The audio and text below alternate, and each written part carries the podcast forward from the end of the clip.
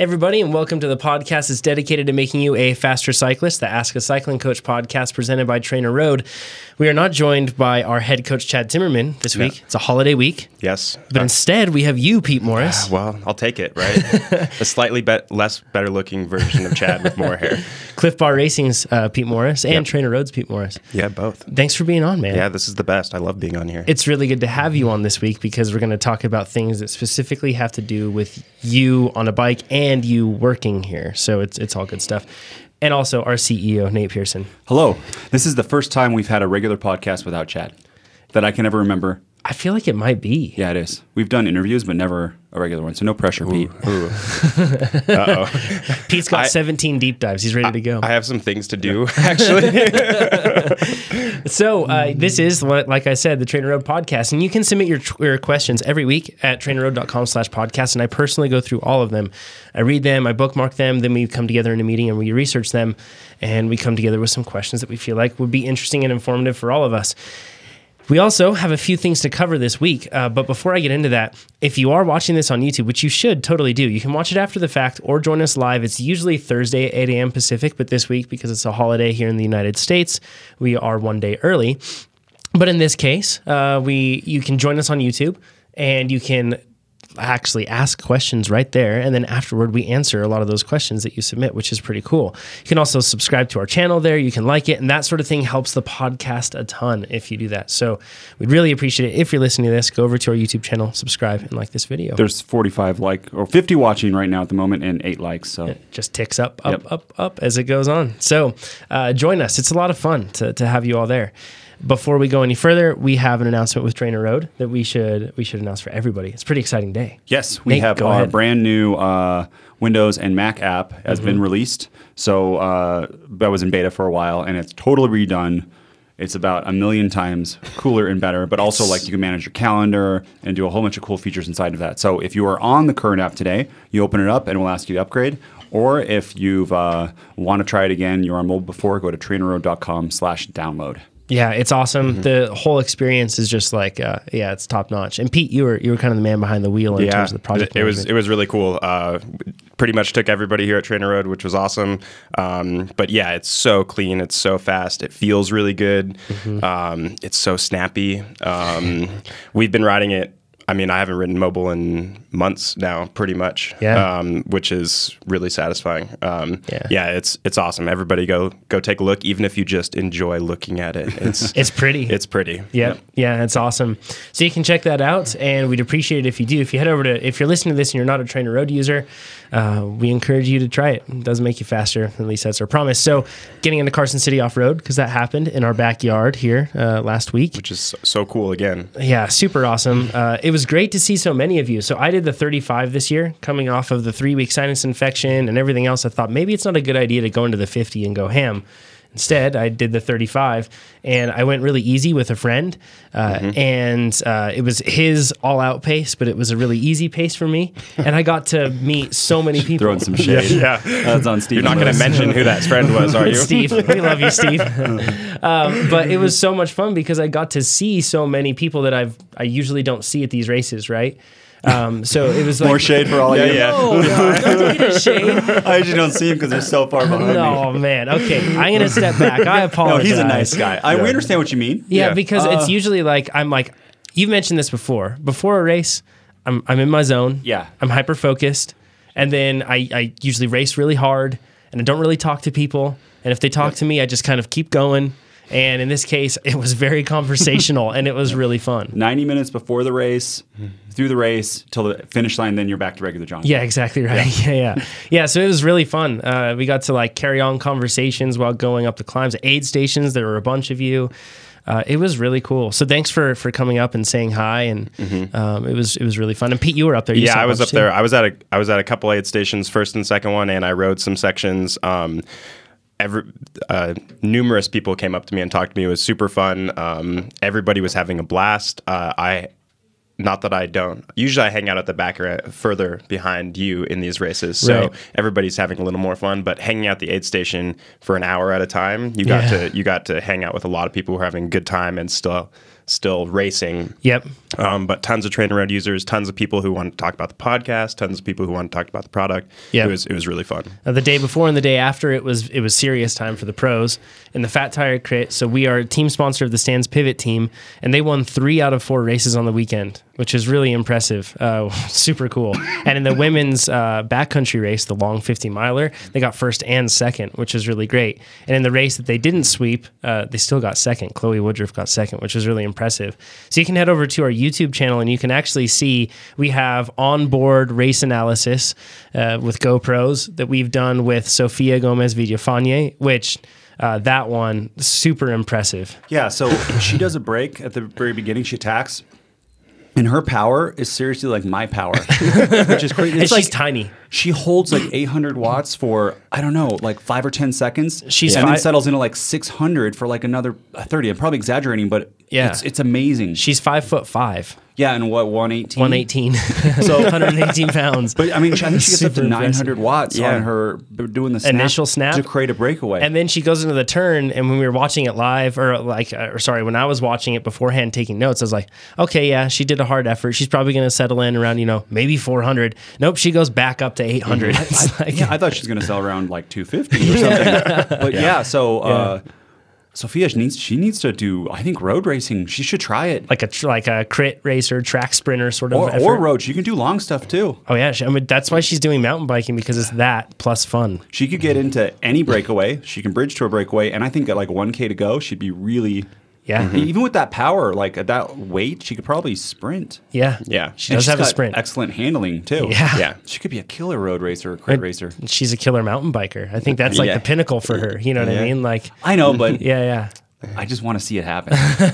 Go see her dominate. yeah, you should check out this video if you haven't. Uh, so it's on there, and it's called "How to Race as a Team" because they were perfectly, basically, like she went hard, and she was not planning on getting on a solo break that would lasted almost the entire race.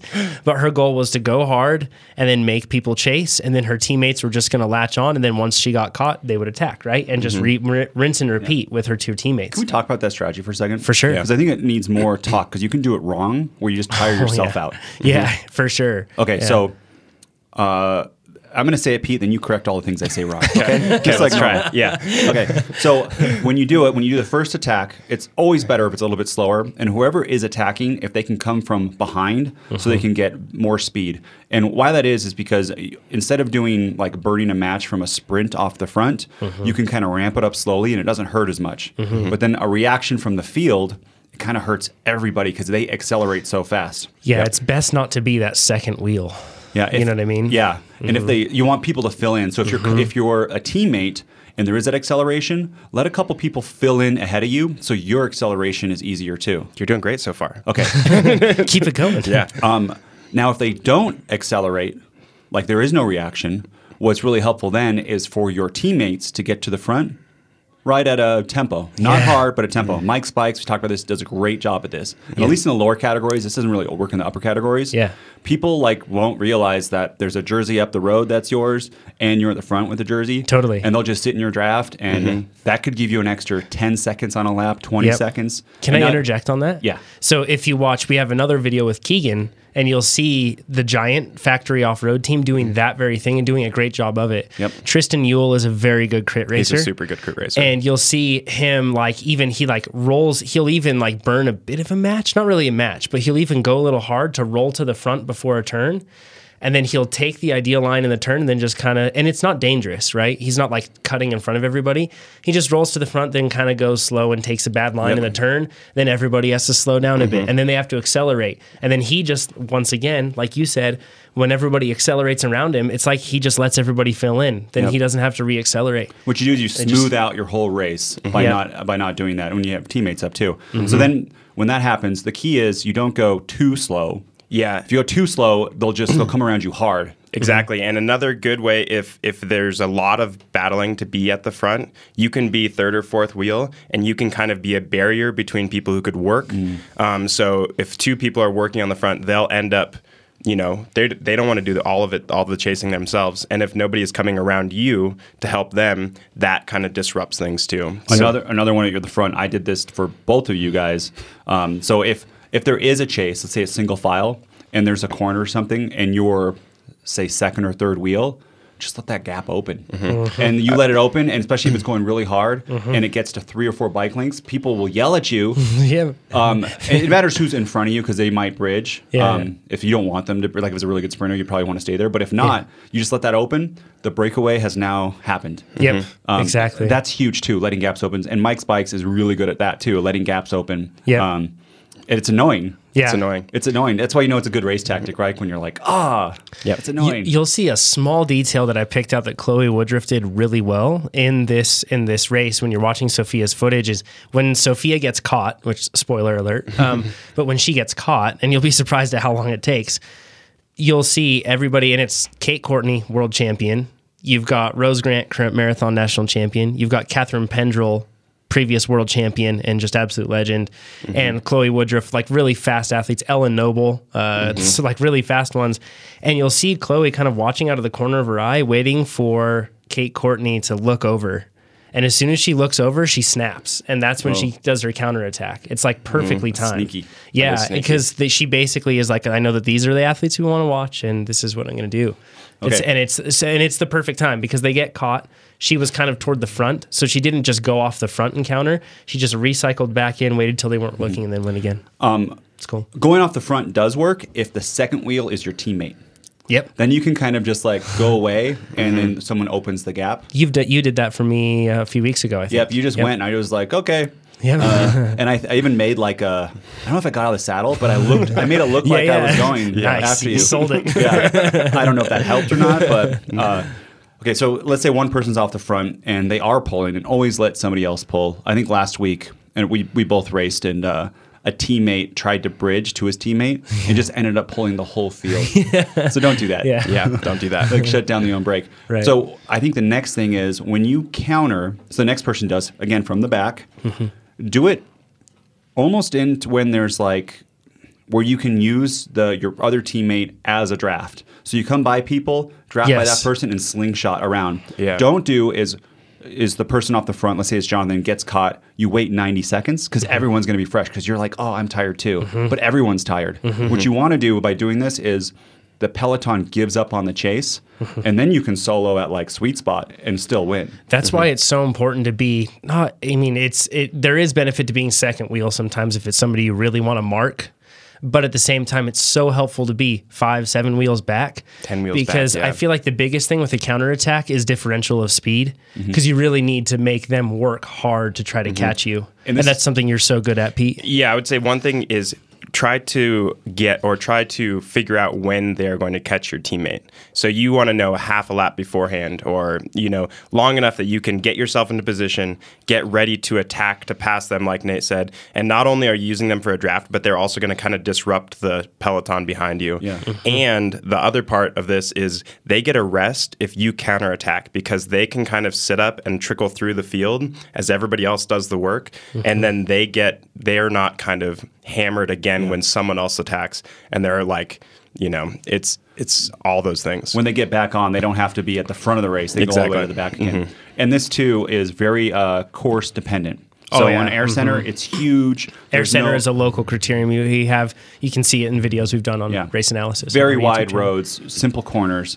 If it's like this threaded uh, single, um, kind of like Carson. or if it's if Mm-hmm. it's like um, hilly, the, these strategies are, are a little bit different um, for pick- where you're where you're yeah. positioned. You don't want to be hanging out the back if it's hilly because gaps will Mm-hmm. open and stuff. Or if it's single file and this technical, you could be gaps. But for a four corner crit, Mm-hmm. I think that's how you do it. Yeah, for sure. yeah, and and basic road races, right? Yep. That Yep. All these tactics still apply. Yeah. Yeah, it's uh, it's really interesting. You also see in some cases where like uh, their teammates about to get caught, and the field kind of eases up, but let's say that you Pete are in the back and I'm up the, up at the front, right? So you're back with the pack. You can tell that I'm going to get caught. It's mm-hmm. it's inevitable. It's mm-hmm. going to happen very soon. Yeah. But the field kind of eases up, maybe to hang me out to dry. Sometimes you'll see in this case, you know, you would attack to get up to me and bridge over the top of me to mm-hmm. still put another one of our riders up at the front if Yeah. they're going to sit. It's it's really it's it's dynamic. But and you'll see all of these tactics employed in these race analysis videos. Yep. And between Sofia and Keegan's video, which is super impressive. Yeah. He raced very patiently, which it's uh he's a patient person, but it's not his style to race so patiently because he kind of can race how he wants and it ends up He's so- working out. Yeah, he's, He's just too strong. Yeah, Yeah. but he raced really patiently and was smart in this one, so you can learn a ton from that. But those two race analysis videos, I feel like, are super, super helpful. it was really fun to watch those. Um, So that if if you are racing against that tactic, here, I won't- here's my opinion. You want- you tell me the right answer, Yeah. Pete. Is uh, I feel like when I, so you're a solo rider and you have teams doing this, you got to get you got to go with one of the people that that goes on that break um, because then you're like leveraging the other team's tactics. Yep. And though I this is tough is like how deep do you want to go like how committed do you want to go because you can't go with everyone um, Right. that'll be too much you have to place. You have to. I mean, you have to gamble. You have to Yep. place your bets. Yep. exactly yeah You know? and pick pick the right person to go with, right? Like there's almost always a sacrificial rider that goes at early, but sometimes they send their strongest guy early, and that's Mm-hmm. a great. I mean, it works more often than the second or third. Uh, well, it doesn't work that often, but just pay attention to who's going, and Yeah. you know if they're winning races or they're a strong guy, and and if the team is organized, it almost doesn't matter who gets up the road because they'll employ such good tactics in the field that they can shut everything down. And if there's uh, like in masters racing, in my experience in Northern California, total team tactics.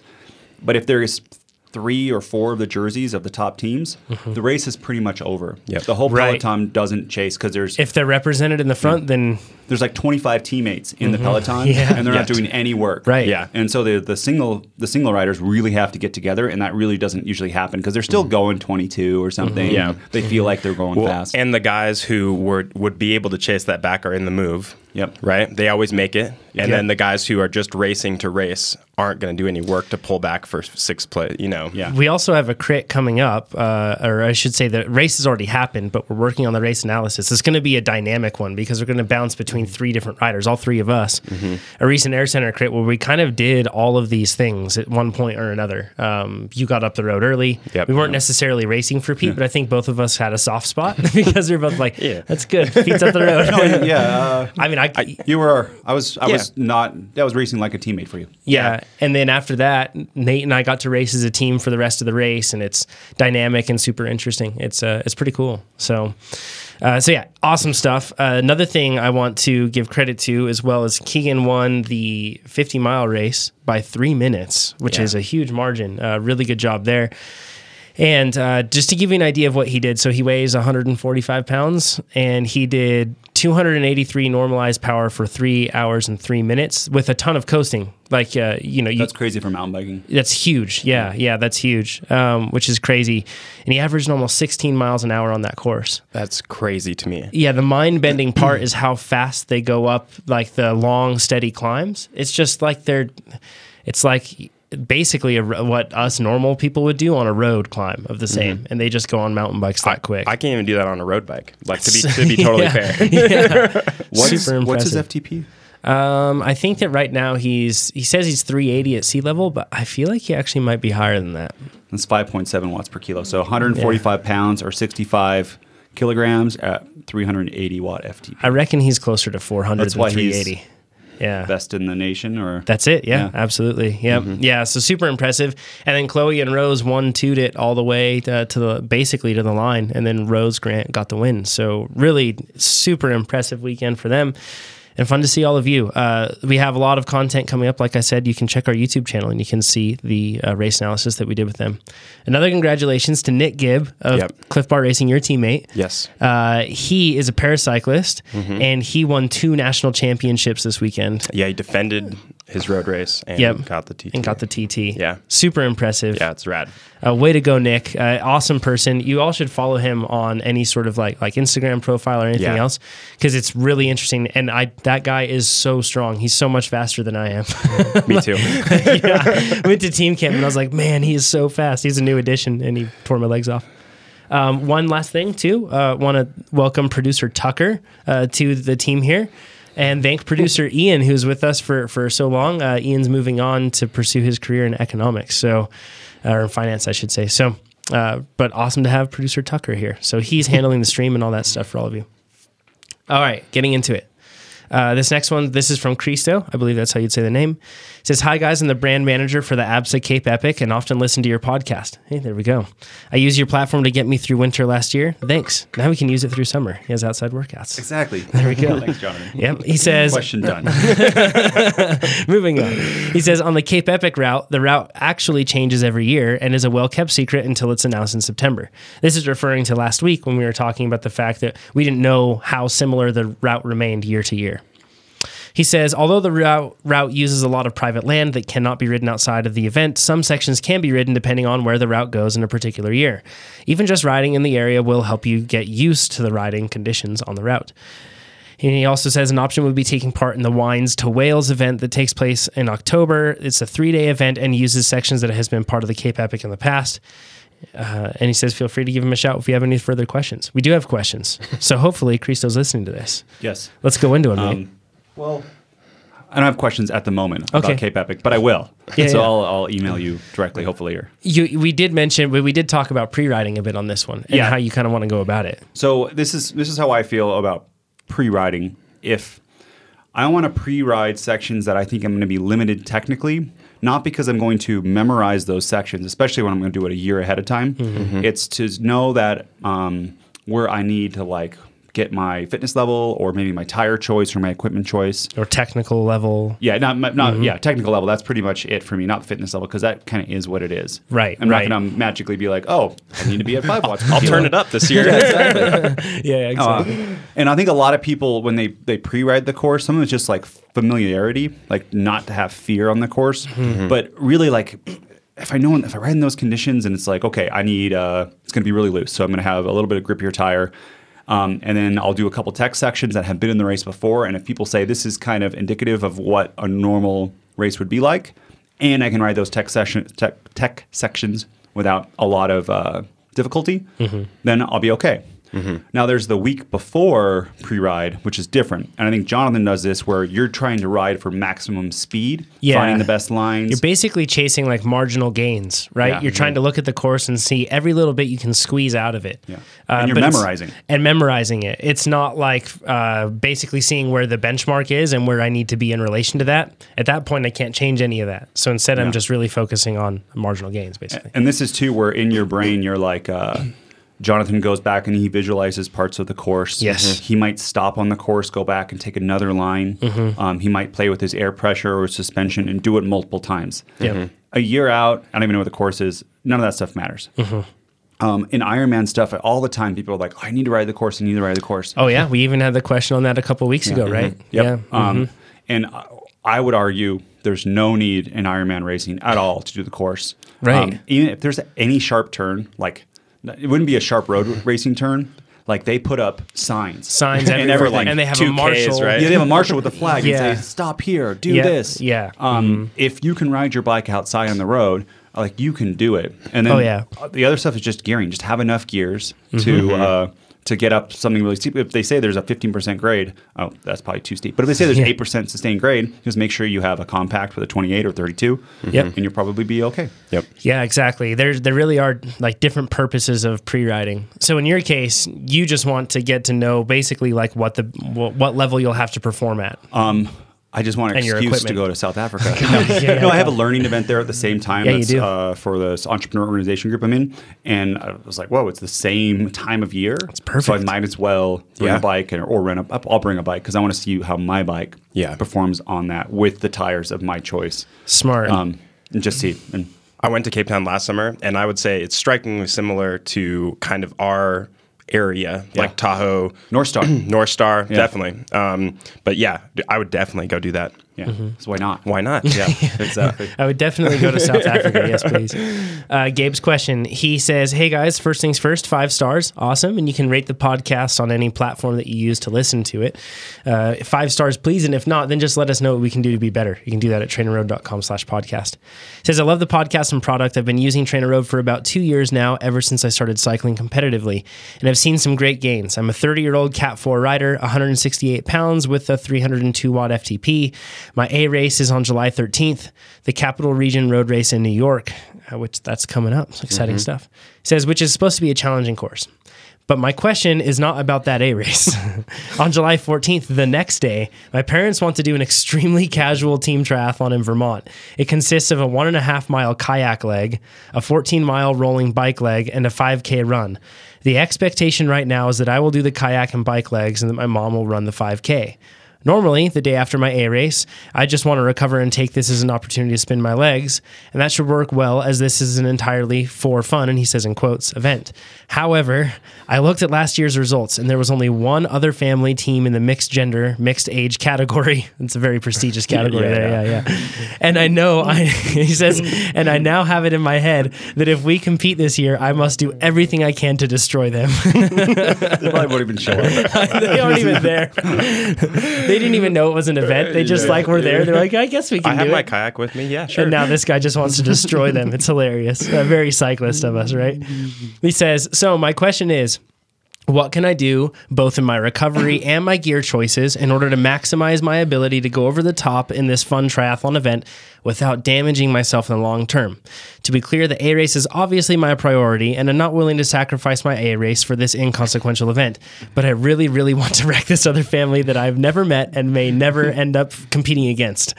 For the bike, I will be on a CAAD10 with deep wheels. I can try to borrow some clip on aero bars from a teammate. Is there anything else I can do to glean some extra speed from this setup? And he says for the kayak portion, well, I haven't kayaked in years and I won't be able to do until the day of the event. Thanks for all the advice and keep up the great work. So, first things first, I want to cover the recovery thing. He says, what can I do both in my recovery and my gear choices? So, Yeah. post race recovery. So there, um, one, I don't think you're going to have uh, long term damage to your body. Like you said, what can I do to damage? It's a 14 mile event. Yeah. you'll be fine. Yeah. and then You'll uh, probably have DOMS, as we talked about last week from kayaking, but that'll probably be it.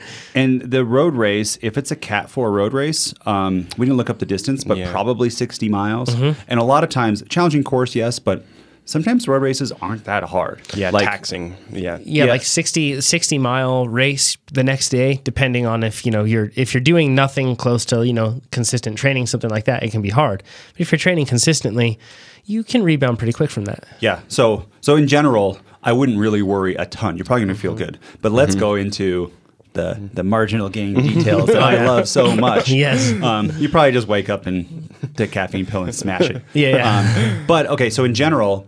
Uh, when you when you're when you exercise, your body has an inflammation response, and that inflammation response is good, and that's where your, it tells your body it needs to repair these things, and you build stronger, right?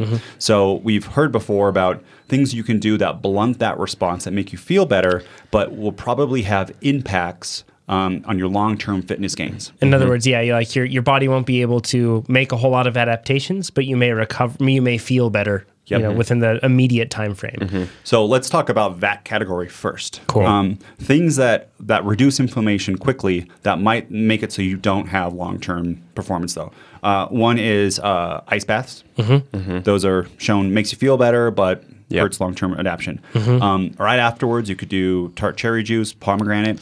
Um, they're antioxidants. Antioxidants. anything rich in antioxidants is what you're going for Yep, um, that could reduce muscle damage so that you could feel better the next day. Mm-hmm. Uh, fish oil, although fish oil is the one that's a little bit different, is you can that actually has been shown not to blunt adaptions. So do take fish oil. Do take fish oil. Um, compression yeah, compression wear You're maybe. t- I guess we're talking about external stuff. You're Yeah, talking but- about things you would ingest. I don't really know about. It's so It's so kinda- tough. I would just do it because Yeah. it's their compression socks are cheap and they're It's- trying to measure small gains like half a percent. There has to be some travel involved with this the day Yes. of the race. So. New York to Vermont. Yeah. You know, so you you are traveling. I, I I I feel a difference when I use compression socks when traveling around For sure. racing. I don't know what percentage it is, but I feel a difference. So there's that category, and the number one category is going to be uh, hydration and carbs For sure. So Oh, yeah. and especially uh, during a road race, you might not be touching your bottle as much Mm-hmm. as normal. Um, you're more uh, like. Uh, in like you're in the race, right? Instead Mm-hmm. of training where you're drinking a lot. So and then lots of carbs. I would do. I mean, you've heard me say this before, but a lot, a lot of carbs. That's probably going to make you feel of all these things. Besides, unless you're dehydrated, Mm-hmm. the best the next day. Um, Yeah. Checking those two boxes, you'll Yeah, you'll, really you'll right. perform the next day for sure. Yeah. Oh, yeah. And everything else is, I wouldn't go online and buy like tart cherry juice is expensive or pomegranate extract or go buy some compression socks. Right. Yeah. That's pretty much it. Um, so what about equipment? So yeah, I think that's the other side of things. So Mm-hmm. assuming the recovery is good, Going into the triathlon, the things he could do for equipment. What stands out to you first, Pete? Um, I think the cheapest, best bang for the buck is always your helmet. If you can get it, if you already have an Aero Road helmet, use it. It's if you have a huge, old school, vented something, Yeah. and you can borrow a TT helmet. It's I guarantee that's free speed. Um, clip-on bars are uh, iffy. Um, if you ride with them all the time and you're used to them, it's better. But I, if I put clip-ons on my bike, I go slower. Yep. Yeah. I was the same way at the beginning. That's why the, the TT stuff is tough because it's a battle of position and power. Yep. And if you're not used to it, some people can be thrown onto a TT bike and they're instantly like three miles per hour faster. Yes. Um, but like, it's a good point. You're faster on your road bike without clip ons. I am. I, I think I am too. Yeah. You, you can also, I think, a skin suit if you Mm-hmm. have one. This is the day to use it. That sort of a thing for sure. kayaking in the too. skin suit. Yeah, for yes, sure. for, for sure. Yeah, kayak in the skin suit. Um, I I mean, it makes such a difference. Uh, when we talked to the folks that specialize in a previous podcast, Super Dave Koesel and uh, and Chris Yu, we were talking and we actually asked them about the sleeves, right, and long sleeves versus short sleeves. And the thing that they basically said is, well, the bigger thing you should focus on is if there's a wrinkle, then it's mm-hmm. probably slower. So, like if you have long sleeves but it introduces a lot of wrinkles, it's probably slower, right? Really, you just want to get rid of wrinkles and you want it to be wrinkle free or as wrinkle free as possible. The stuff that's you know leading edge or in the wind, that sort of a thing. So if you can do a skin suit, usually that's why they're faster, is because they're smaller. They kind of put you in an uncomfortable position. but curl. it's uh, yeah, exactly right. But they they help with that. Um, I don't think that, you know. You, I mean, if you really want to chase marginal gains, you can go after like shoe covers, and you can go through all this stuff. And with shoe covers, we've talked about this before, but it seems that the general consensus, and I believe this was backed up when we went to Aero uh, Sports, uh, the, at, when we were training at the Velodrome. I think that we were talking about the fact that shoe covers that, that cover your shoe and then tall aero socks above that seem to be the fastest combo. Yeah. So it was weird. It's like all things aero. It depends. Not all things. Aero helmets are always like Always a- faster. Aero road helmets always faster. Right. Um, but uh, yeah, it norm- normally I think uh, uh, Jim was his name, right? Jim, mhm. He um, he liked Velotoze. I think with socks. And Yeah. we put Velotoze on Chad, and Chad was like four watts slower. Yeah. Like so, it's like It's- oh shoot, it's tricky. Um, yeah, Yeah. it's, it's really tricky. Yeah. So it's hard to know if shoe covers are going to be faster in this situation.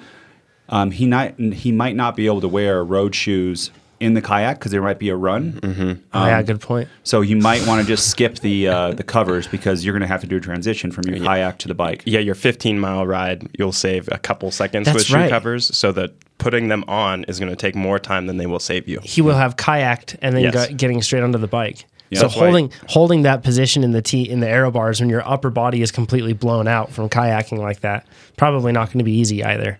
So it'd be better Mm-hmm. to be in your normal position. Um, so he talks about he could borrow some deep section wheels, and wheels are said to definitely, uh, or he says he has deep wheels. Um, they definitely help for sure. But one thing I think that another overlooked thing that's you know it's a it's a buy like you have to buy it, but tires they make a huge difference. I don't know what tires you have on there.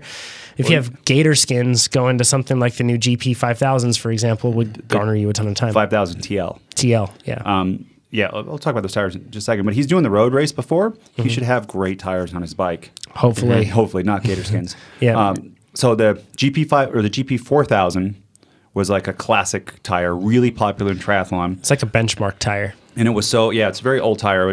Why people liked it so much is low rolling resistance, but also aerodynamics. And um, the story that I heard from someone in the industry is they put some extra uh, extra rubber on the outer edge to have it last longer, and that just made the airfoil come out just a little bit, and it was something magical. That they worked perfect. They got better aerodynamics. Yep. And then there was the GP 4000 S2, which improved. Uh-huh. And now they did a new line, which is the 5000, GP 5000. And they have the regular GP 5000 and the GP 5000 TL. Yep. Um, so bike rolling resistance, bicyclerollingresistance.com, something like that. They have, uh, Tucker, can you put that in the show notes? Bicycle rolling resistance. Um, they have results on just a smooth drum roll down at different air pressures. So take that as you will. I think there's one that has like a little bit of roughness to it. But the 5000 GP 5000 TL is like a half a watt slower or one watt slower than the Corsa Speed G Plus, which is a paper thin tire. Oh, yeah. super fast. I've used that for a long time. If you breathe like hotly on it, it will flat. um, but really like the benchmark for speed. Yep. Um, but then the TL has better rolling, or not better, pretty much the same rolling resistance, but really good grip and puncture protection. It's just a little bit heavier, but th- that's fine. So that's the tire that I've using everywhere. Um, it also has a 25, a 28, and a 32. So Yep. on our Venges that fit a 32, Yeah. when we go to uh, Kona, 32 all day long. It's going to be so nice. Cadillac, like Nice and comfy. So, and I think some of these like Belgian waffle ride, Yeah. a 32 GP 5000 TL, where it's 90% road or 80% road and then some gravel, Mm-hmm. that could be awesome too. It'd be a good setup for sure. So, Um, anyways, I would get that tire. Yeah, and and and and full on this. You know, we have no association with Continental whatsoever. We just try to find the fast things, and then we try to share We them. choose what we want, Yeah. right? yeah, exactly. Um, and I actually don't even run that tire. I run the S Works Turbo, and as a result, I have great fear at all times that I'm gonna, my tires are just going to fall apart because it's a pretty fragile tire. But man, it runs well. I would say not, So- maybe not fragile, but it's not durable. Like It's not the tread- intentionally made to be durable. The Yeah, tread runs point. down fast, but Yep. um, I would like to see you ride the 5000s because I feel like the grip, you really like the the, The you like- feel. The You grip you like and the feel. You like the grip of the S Works. Yeah, Um, the S Works Turbo feels so good. Like try it the- really predictable. the 5000 TL has amazing grip too, Cool. I'll give it a shot. And I usually can't feel anything. So for me Yeah, to the be able fact to that feel you it, can it's feel true. It, That's like, a good wow. point. Yeah. Uh, let's move into Dylan's question. I think that we've given him enough, actually, in this Yeah, case. Yeah, too yeah. much. Yeah. Just eat and drink. Gabe, uh, go destroy that family, as you said. Let us know too. Yeah, please. That'll be fun. Uh, you can do that actually in the forum on this episode. That would be fun because then everybody else listening to this could know about it. So, Forum.trainerroad.com. Yep, and just search for episode 210, this episode. Uh, Dylan says, I have mountain bike nationals coming up in July. It has a 700 foot steady climb and then a long downhill back. Yep, and I'm also prepping for this. He says, I live in Texas and we have punchy short hills. Should I do a lot of loops to add up to 700 feet or should I not train to climbing at all? So I think there's like a bunch of things to unpack from this because first of all, it's Texas versus high altitude Colorado. Yeah, it's in it's in Winter Park. Yeah, so we're 9,000 feet is where Yeah. we start. I think 8,600 or something like that. That's higher than Texas. Yeah. yes, measurably so. Actually, yeah, yeah. It is. It is higher than Texas. so there's a lot of other variables to include, but but I guess pulling those out temporarily mm-hmm. and just talking about the fact that you have a 700 foot climb coming up. So is the best way to train just to do a 700 foot climb for that? I think that's kind of like the core question because that's a tendency I feel like we'd have. Everybody has that question. Yeah. Yeah. I feel like we've I've, we've answered this before. Yes. But we're answering again because people have asked this question. Maybe we can cut this one out and just send it to people. just over and over Yeah, again. exactly. I'll pay I'll put money behind it for ads. yeah. and we'll just play it all the time. yeah, exactly. So I guess uh, thinking about this, uh, I, I, I straight out, I don't think that the best way for you to train is to look at it like it's 700 feet, so I need to be able to climb 700 feet. Yep. That's not what it is. When you're when you're working out, it's an energy system for a certain amount of time. And that translates even more accurately to a wattage for a certain amount of time. So what you need to figure out is on this race for 700 feet of climb, how long would that be for me, like at race pace? Uh, and what kind of wattage would I do? How, what's the max amount of wattage that I could do for that time? Yeah, or more directly, what percentage of your threshold that would be, since Yep. he's going to be having elevation. hmm And then yeah, you're right. That's this is the that's the next level. Yep. And then can I now repeat that multiple times in training with some kind of rest or stuff in between? And then can I raise that up? Yeah. Yep. And and you tweak it so that it's repeatable for training, right? Like you're gonna you're gonna work a little bit below, at, and a little bit above, right? Yep, because chances are you'll do four or five laps. I don't know how many we'll do yet. Um, so you know that's and it's a big marker. It seems like in this course, there's not a whole. I don't. I, I could be wrong, and I've ridden this climb before. I, yeah, I think I have Um, too. Actually, So it's not like uh, uh, after this, there's not a whole lot to the course. You know, it's just kind of like this big climb. And being up at elevation in this case as well, you know, that, that really makes the climb the feature of the course. And it's going to be something that you really want to make sure that you have trained enough to be able to do well at, and then you execute properly on it. So this is how I figure out how long, because I do this all the time and I analyze it. Go on Strava, find the segment. Um, on Strava, I'm usually, let's say, I don't really know for sure, but I'm going to guess 20% slower than pros. So I say Mm-hmm. Or the top the top time. right, the Mhm. top Yep. time. And if there's like a crazy pro like Phil Gaimon or something, I throw that one out. Yeah, yeah. Or I look for other people that are like me that I know. That's the best if I know somebody. Yep. Mm-hmm. Um, but if I don't, I look at that. So I subtract that, and I go, "Oh, this is kind of my time that I'm going to I'm going to go up." I then look at the results and see look for people in my weight area Mm-hmm. that actually had a power meter, and I need lots of results because sometimes the power numbers are crazy. Mm-hmm. It'll be a little lightning bolt on desktop if you have uh, power, and I just like, okay, so they did 300 watts for 15 minutes, And it took them this time. Yep, and and this is their way. At least that's the report. They're probably heavier than that on Strava. um, That's happens. we always record our weight on the best days, right? yeah, and then, then I know that's my benchmark, Mm-hmm. or that's that's like what I need to do. Um, and if I could do more power than that, power to me. Um, really, though, the power is kind of 2nd Mm-hmm. If I just know it's a seven minute climb, Yes. I'm going to figure out my max power that I can do for seven minutes, and I know I'm going to have to do it eight times. Yeah. Or then I'll do it in a workout eight times. Like and really like if you look at it chances are that falls within a specific and like for this race you don't have to worry about repeatability really uh, especially because you're talking about being up at elevation. So you're not going way over threshold and coming back in because if you do that then your race is basically done. Mm-hmm. Like you just won't be able to perform very well.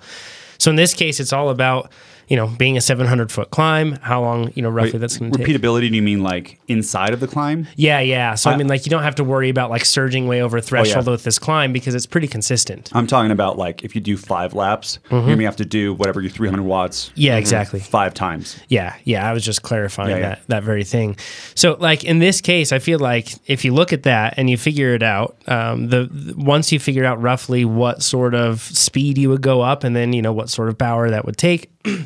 You really want to look at what percentage that is of your threshold because Mm-hmm. once again, going up to elevation, and then you can look up and we have on the two per episode, I think to episode 208, we talked about elevation and you can go onto forum.trainerroad.com and you can see that we have a chart in there. Well, we'll throw it into this episode too, so then you can see it.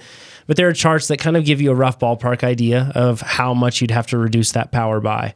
But the biggest thing that I feel like you have to pay attention to is you can't just ride by numbers on race day Yeah, and say we're deviating a bit from this, but like you have to you have to have the numbers there because sometimes you need it to push you a little further, Well, right? You can train for the numbers, And you need then to if you're train for racing 'em. for nationals. It's Yeah. different. You don't stare at your power meter on the climb. yeah, And you go have with to the front. you, you have to go with feel. You know what I mean? And you have to know where your, what your body's doing. and it is a slightly dangerous being nationals and a 700 foot climb. You're you're going to be tempted to go slightly over, Uh-huh. and this is a course and an elevation that will really punish you. Like Mm-hmm. you said, your race could be over, but there's a fine line between staying with whoever you're competing against, Mm-hmm. going a little bit deeper than you can because, uh, like from what I can remember, you have a lot of time from that descent afterwards and then around. Oh, yeah. that you'll feel good enough going into the climb the next time. Yeah. But if you really burned everything you had, the next time is going to be rough. Oh yeah, and and another sneaky thing about this is the fact that coming back, you actually have like a two percent drag, one percent drag for a long time. Mm. So that's gonna like you basically climb up, then you descend, and you're moving, still moving far away from the finish line, and then you at the bottom of the descent, you're the furthest point away from the finish line. Then you just do like a two percent, one percent drag all the way back. How far is that section? Do you know? Um, yeah, I think that it's somewhere around a mile, mile and a half. so five minutes or something. Yeah. So the the the point is, it, you shouldn't train in Texas just by going to your climbs and trying that out. Instead, you should be looking at what sort of power you need to put out and then working on that. Yeah, the time. So time. For the Yeah, time. time. So this one, I, for me, if it's a let's say it's a ten minute climb, I would say okay, I'm going to do 102 percent threshold repeats for 10 minutes, Mm-hmm. and I'm going to do those five times. The next time I'm going to do them, I'm going to raise it five watts, and I'm going to keep doing that until I can repeat that all five times. Mm-hmm. Yep. And Make that your race specific workout. and that of could be on the trainer. That could be on the trainer with some books underneath your tire. That could be out on the road on a flat section. Mm-hmm. Um, it sounds like you have no probably sustained climbs where you're at for Right. 700 feet. So, But you might have sustained flats. yep. So, you know, that makes it pretty easy too. And doing it on your mountain bike. Yeah, Um, yeah, I think that there's something to be said for that. Doing it on the bike that you'll be doing, uh, you know, some it just extra sure, levels position. of specificity. Position. Uh, you talked to a famous unnamed pro Yes. about racing at elevation. Yeah, yeah, Um, and we were we were talking about this, and he has a ton of experience, and you've seen him all on TV uh, many times. uh, but he and he just said like the number one rule with elevation is just don't cross the line. Yeah. That's you it. cannot. Just don't. When you're talking about extreme elevation like that, you Yeah. just don't cross the line. And you don't feel that you cross the line until uh, it's too late. You go, oh no. Yep, Yep. exactly. That's right. what happened at Leadville because you still have that. You still have your anaerobic work capacity, Mm-hmm. so that kicks in, and then that switches to aerobic really fast. and then you have you're suddenly like five times deeper than you would have been. Yes. um, at at uh, sea level. Yeah, exactly right. So that anaerobic work capacity that you have, that contribution there, can really trick you and put you in a bad spot. Yeah, it's your it's not your friend. Yeah, exactly. Remember that it's not like your peak power is limited as much as your ability to recover from that is limited. Yeah, it takes five times longer to Yeah. come back to feeling okay. And Or- sometimes you just don't even and- get it back. and you never get it back. If you go really In a deep, race. you never get it back. Yep. Yeah. So it's really it's it's tricky. I'm really curious to see how this race shakes out this year. You know what I mean? Like uh, It'll be fun. Uh, I feel like so the last time that we had a national championship at elevation was in Mammoth, and I feel like there was less understanding at that point. Not just from you know, I I certainly understand more, but less understanding in general about elevation and power and limits and that sort of stuff. Mm-hmm. Because at that point, we are still coming off the era where guys, whether it was enhanced or not, were just able to attack nonstop at every tour stage, no matter what, right? And that's just kind of what we thought we needed to race like. Mm-hmm. But since you know, then we've seen a totally different form of racing where people, you know, just stick to their limits and and try to go to those. So I'm curious to see if we all just kind of like end up just like separating cleanly and you know from everyone and it just comes down to power to weight or what so What day is nationals? july 28th i believe is the race for me You're, yeah, you're still going, right? yeah i'm going Okay. When do you leave? How long you be there? i'm gonna go the day before Cool. so um, it's it's tricky because the uh, and I'm actually I think I'm gonna have to drive out. I think I don't know unless I want to rent a car the whole time for a week and a half after that. I don't know. It's you gonna be tricky. for I have to. I'm staying up there for the Yeti Tribe Gathering the next weekend, and then Leadville is the one after that. Oh, you gonna be the whole time? So I think I might. I, I'd rather not stay there for th- over three weeks. I'd rather go there, stay there until the Yeti Tribe Gathering, then come home, and then probably fly out with everybody for Leadville. I can host some podcasts. So yeah, yeah, exactly. It'll be fun. Um, so, but yeah, so uh, we'll we'll see how that goes. And I'm very curious to see. I mean, really, it's just a battle of thresholds and and weight. That's like basically it, you know. And if your threshold's high enough and your weight's low enough, then you're going to do well. And if it's not, and the hard thing is you can't really fake that one with anaerobic, you know, work capacity or anything else or repeatability like a lot of people can in normal circumstances. It's not technical. It doesn't seem like it, but I, Seems I may weird for wrong. national championship not to make it technical. Like Yeah, you that's know, coming from me too. Mammoth wasn't that technical until one descent that would like uh, it could bite you, I guess, but it wasn't really. I don't know if you added a lot of speed, it could get tricky, but it wasn't outside of that. And I think that I think this course will be probably similar from what I've heard from people. I've been talking to people that know the trails very well. It's not very technical. So there's a few tight and windy spots I hear, but that's about it. So uh, it'll be interesting to see. Uh, and I'm excited because hopefully they keep it in the same place this year. So then I can get some recon. Then next year I can actually go for a championship. It'll be cool. Soul's question. Recently did a 100 kilometer, 2,000 meter of climbing, non technical mountain bike race, and the time was about four hours. I was happy with the time, and I felt like I ate and drank enough. However, the last 15 kilometers was pure survival mode. I have no power meter nor a bike computer, so it's all purely by feel. My question is one, any way to tell whether the running out of gas, and he says that in air quotes, or she, uh, feeling is nutrition or just gone too hard and haven't trained enough? It definitely wasn't hitting the wall as I have experienced that. Does it just come down to experience? So that's like a, a, a good first one to, to cover. And then we'll just read through the next one and then we'll address them. Uh, next question is following from above, when racing, I prefer to get to the finish having left everything on the course rather than getting to the finish line feeling like I could have gone harder. I think everybody feel, wants Yeah, to feel yeah. that way, right? It says, mentally, I could have possibly told myself to push through, but subconsciously seemed to hold back a bit in fear of a total bonk. The human body is capable of amazing things, but can you mentally push through a total bonk? Or has the available fuel just run out? And no matter how strong the mind, patience is needed till the muscles get more fuel. I know you guys have talked about pacing before, but any insights or personal tips on getting optimum ride without the option of power, best bike split, pre riding the course, all those things uh, would be helpful. Enjoy the podcast. Five stars all the way. So I guess the first point of any way to tell whether running out of gas, the running out of gas feeling is nutrition or that you've just gone too hard and haven't trained enough. I think they're all, you can't really separate those three, No, we don't know. right? And we, yeah. Yeah. yeah, we just simply don't know. We can know based on if you told us like how much you ate. So if you said I had one gelled, yesterday, and then I rode the race without any food. Three blocks and a half a bottle. Yeah, yeah. Um, Brandon, our product manager at Carson City Off Road. Yeah, Yeah. That was three and a half hour ride. And you had Yep. half a bottle of water. half a bottle and three Shot Bloks. That might have been enough. yeah, enough. but, so that's that's how we could tell them.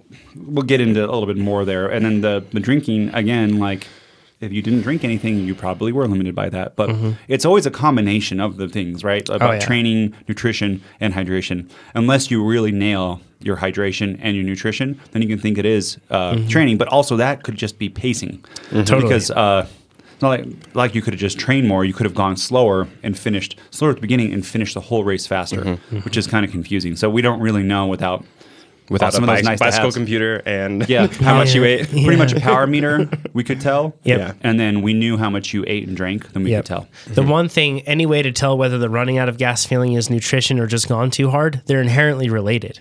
So, For- like, yeah. you know, if you're going hard, you need to fuel yourself more.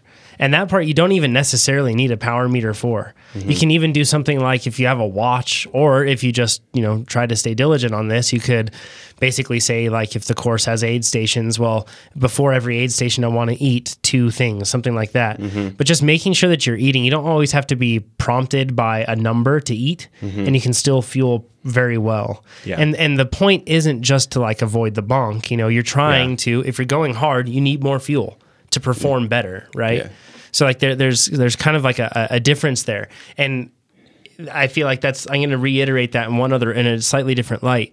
The point of eating on the bike isn't just to avoid the bonk; it's to improve your performance. Yes. I feel like Nate does that so well where you eat to go faster. Yes. Right? You eat purely to increase your physical capabilities. Not to avoid blowing not up, Not to avoid blowing up. because that's not even you don't even have to worry about that if you're fueling to go faster. Yeah, we there was somewhere in the forum there was another podcast about um, a Sky nutritionist Mm-hmm. you talking about fueling for the work performed. I, I mentioned this I think last time or the time before, where they're eating six grams of carbs per uh, kilogram of body weight Mm-hmm. on the easy stages, like the flat stages.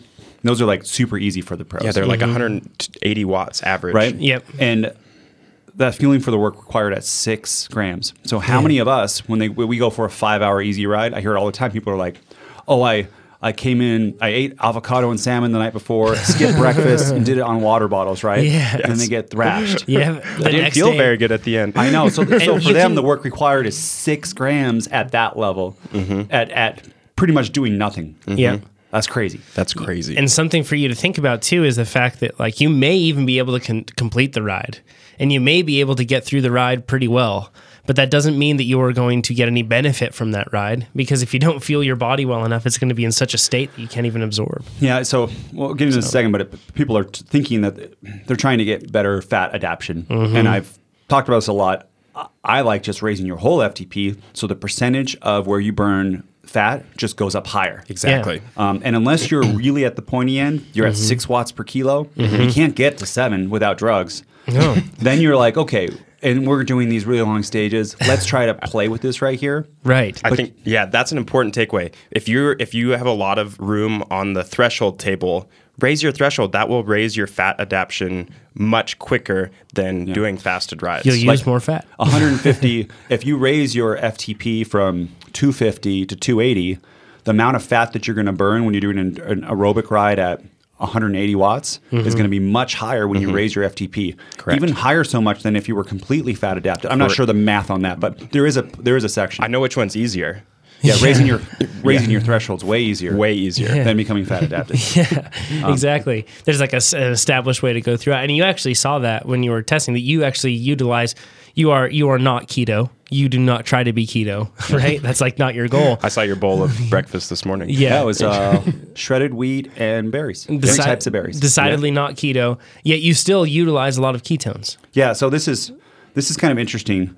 Um, from Ubiome, they have that gut bacteria. Said it right this time.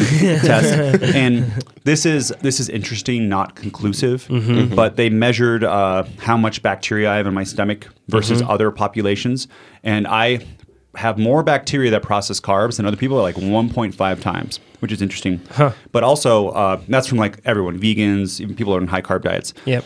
um, for bacteria that process ketones and lipids like fat, I was also I think 1.2 times more than uh, fat than low carb diets and paleo people, which I thought was was pretty interesting. Yeah, Um, super interesting. I don't know why that happens. I think it's probably a lot about the variety that I eat Yep. and the amount that I eat. Yeah. and, and the training. I Yeah. think the training also influences gut bacteria.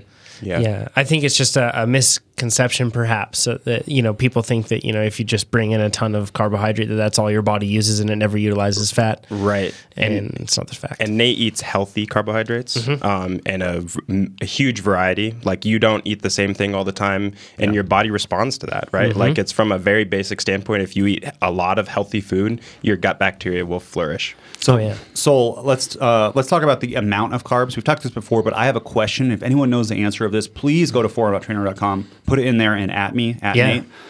Um, that's so. What I've read in research is that you can process a human body can process 90 grams of carbs per hour that's like the general rule of thumb we've all heard. in a two to one ratio of glucose to fructose. The Cycling Tips article about uh, Mitchelton Scott. Yes. Um, they saw all of their riders eating between 80 to 110 grams an hour of carbs on the bike, It's a lot. which yeah. is crazy, right? Like, Yep.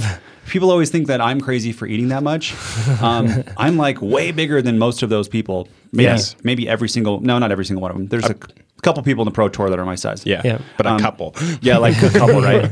Um, and they're eating so so much, right? So my question is, is that processing 90 grams of carbs the same for the whole population? Because that does not make sense to me. I, Right. People have different size livers. Um, people are do different amounts of activity. Like, can you train yourself to go up to 120 Yeah, it doesn't make sense that 90 grams would be the limit for everybody across the board. all the time? because yeah, and, and you know you have more you have more muscles doing more work. As a result, they might demand more. You have a bigger GI tract. Yeah, Right. or- like Yeah. from a Yep. very basic standpoint. on the other side of things, you know, you're smaller, you or you do less work, so you Mm-hmm. just don't have that demand on your system. I, I don't know. I mean, it's it's something. you you think that the people with higher thresholds then that are bigger would have be at a really big disadvantage if everyone gets fuel at the same rate, but the people with the bigger thresholds who are have a bigger aerodynamic drag too have to take more of that, have to burn more of that to go the same speed. yep. So what I think someone should do is a PhD or a master's thesis on this. Yeah. I want you to take like six foot seven collegiate swimmers, like think of like Michael Phelps, those Mm-hmm. big guys doing all this training and eating a ton. Michael Mm-hmm. Phelps famously eating ten thousand calories a day. Test this against five foot seven male non-athletic. Yeah, keep the gender the same. Mhm. Just keep a, like a general population, smaller person, and then elite athletes. Mm-hmm. And do they process carbs at the same rate? I really want to know that answer. Yeah, it'd be Um, fascinating. especially with a population. I say collegiate swimmers because I don't think they're um, maybe as uh, crazy brained as some uh, athletes like Yeah. cyclists, where Yeah. they're uh, doing all you know something very special, just Uh-huh. eating like a variety and lots and lots of food because they're swimming six hours a day. As we've Um, seen with Michael Phelps, he ate a lot. yeah. So I mean, if someone and if there's an answer to this that has already been done, please let me know um, because this is I'm so curious. And my gut, my gut, my gut says it's it's going to be different for body size and it's going to be trainable. Yeah, I think it. Yeah, it would make sense, right? It makes sense that it's It'd trainable. be bro science, right? It's bro science for now, but it might be real science yeah. later on. And there's one more question here. Yeah, yeah. So, like, one of the things that she talks about is the fact that so uh, when racing, I prefer to give it all, but then she's talking about you know being able to mentally push through, and basically asks the question like uh, right here: the human body is capable of amazing things, but can you mentally push through a total bonk, or has the available fuel just run out? And no matter how strong the mind, patience is needed till the muscles get more fuel. Yep. I think that. And, and I think you put this down here in the in the notes, Nate. But you are always lit, governed by some degree to your brain. Yeah, that's the current theory right now is that you are always governed by your brain. And mm-hmm. there's always extra. And they've tried to push people all the way where they bonk and they put electrodes on their muscles and they fire and the muscles still contract. There's mm-hmm. still glycogen in there. It still happens. Yeah, you can't like uh, we always talk about the fact that like I was completely depleted of glycogen, but we're not completely depleted. Yeah, your body's not going to kill you. Yeah, You're mentally weak. Yeah, and, You and can always push more. yeah, or and and your muscles might be in quite a state, right? Like you may have pushed them extremely deeply, and every signal is going to your brain, or your brain might just be saying, "I've had enough." And we've all felt this before because we've been in that situation. Then something has happened, like I don't know, you're completely wrecked on a ride, you're totally bonked, and then a dog comes out and chases Yeah. you and you're like wow i never knew i could hit 1700 mm. watts mm-hmm. right? Like mm-hmm. and you were in a bad way prior to that. Or you know the finish line gets close enough so that you can really taste it and you really go for it. Uh, it it happens. Like you can still push yourself past it. But i will say if you are running yourself low on fuel your ability to resurrect so to speak is mm-hmm. limited in terms of its duration. Like eventually mm-hmm. you'll feel that again. Mm-hmm. And, and i think that yeah so if we're talking about this can you push through it? Yes but temporarily. And some people are better at pushing through. And i think the higher the intensity the shorter it will last. The lower the intensity you can kind of keep going. And you'll see that with like ultra distance runners that can just like run for days on end basically because if the pace is low enough. But i think you're always kind of governed by it you know by your brain. Oh yeah, it's Yep. always in play, no matter what. Matt's question: I'm a Cat Four, recent upgrade. Congratulations, Matt! You knocked out the the ten Cat 10 Five races. races. That's that's awesome. You're still alive. Yep, exactly right. Uh, he says, I've noticed in pretty much all the local road races, Cat 4 to 5, the field blasts up the hills in the first third of the race, then generally settles down. Yes. yep. Welcome some- to bike racing. yeah, yeah. So especially Cat 4 to 5 racing, Yeah. right? It's especially obvious on courses with multiple laps where we might average 10 to 15% more power up a four minute climb on the first lap than the last one or two. Because of this pattern, most of the race is done in an overly stressed state relative to, say, even lap pacing. So, my question is Is there a benefit to mimicking this pattern in training? In other words, loading up the efforts early in the workout, particularly if you know the race will unfold in that way. So, this one kind of ties back in many respects to what we were talking about with the 700 foot climb. Should I just do that same thing? Yeah. Um, so no, it's, it's the short term and there's long term, right? Yep. So if you're maybe training specifically for this race, and this is your Olympics, you might try to mimic that pattern, and so that you can feel it and, and do that. But especially as a four or five, I'm guessing you're you have plenty of headroom for Oh, yeah. FTP. That um, what you need to do is it- it's much better, and lots of lots of numbers on this, including our own, to do those intervals repeated, repeated intervals at that same level or close to it, um, and just do lots of those, and then have those intervals be more or longer, um, e- either more wattage, more intervals, or longer intervals, and keep doing that. That will raise your overall FTP, and then after a while, you know, you'll be the one pushing it for every lap, and just dropping people the whole time. Yep. So I, I would not try to be 10 to 15 and then do the rest from lower. Yeah, I don't think that that's beneficial for training either. I think that there's the opposite. There's benefit to being able to perform high when it goes on later or later on. Yeah. Like Because a you don't win the race on the first climb. Yeah, exactly. Does this happen? You lose it though. Does this Yeah. happen in the P12s also? Yeah, and we were saying that really it's every every race is hard unless you're the one pushing the pace. So there's a couple guys where the race is easy, Yeah. and for everybody the race is hard at the beginning, and Yep. it's always hard at the beginning.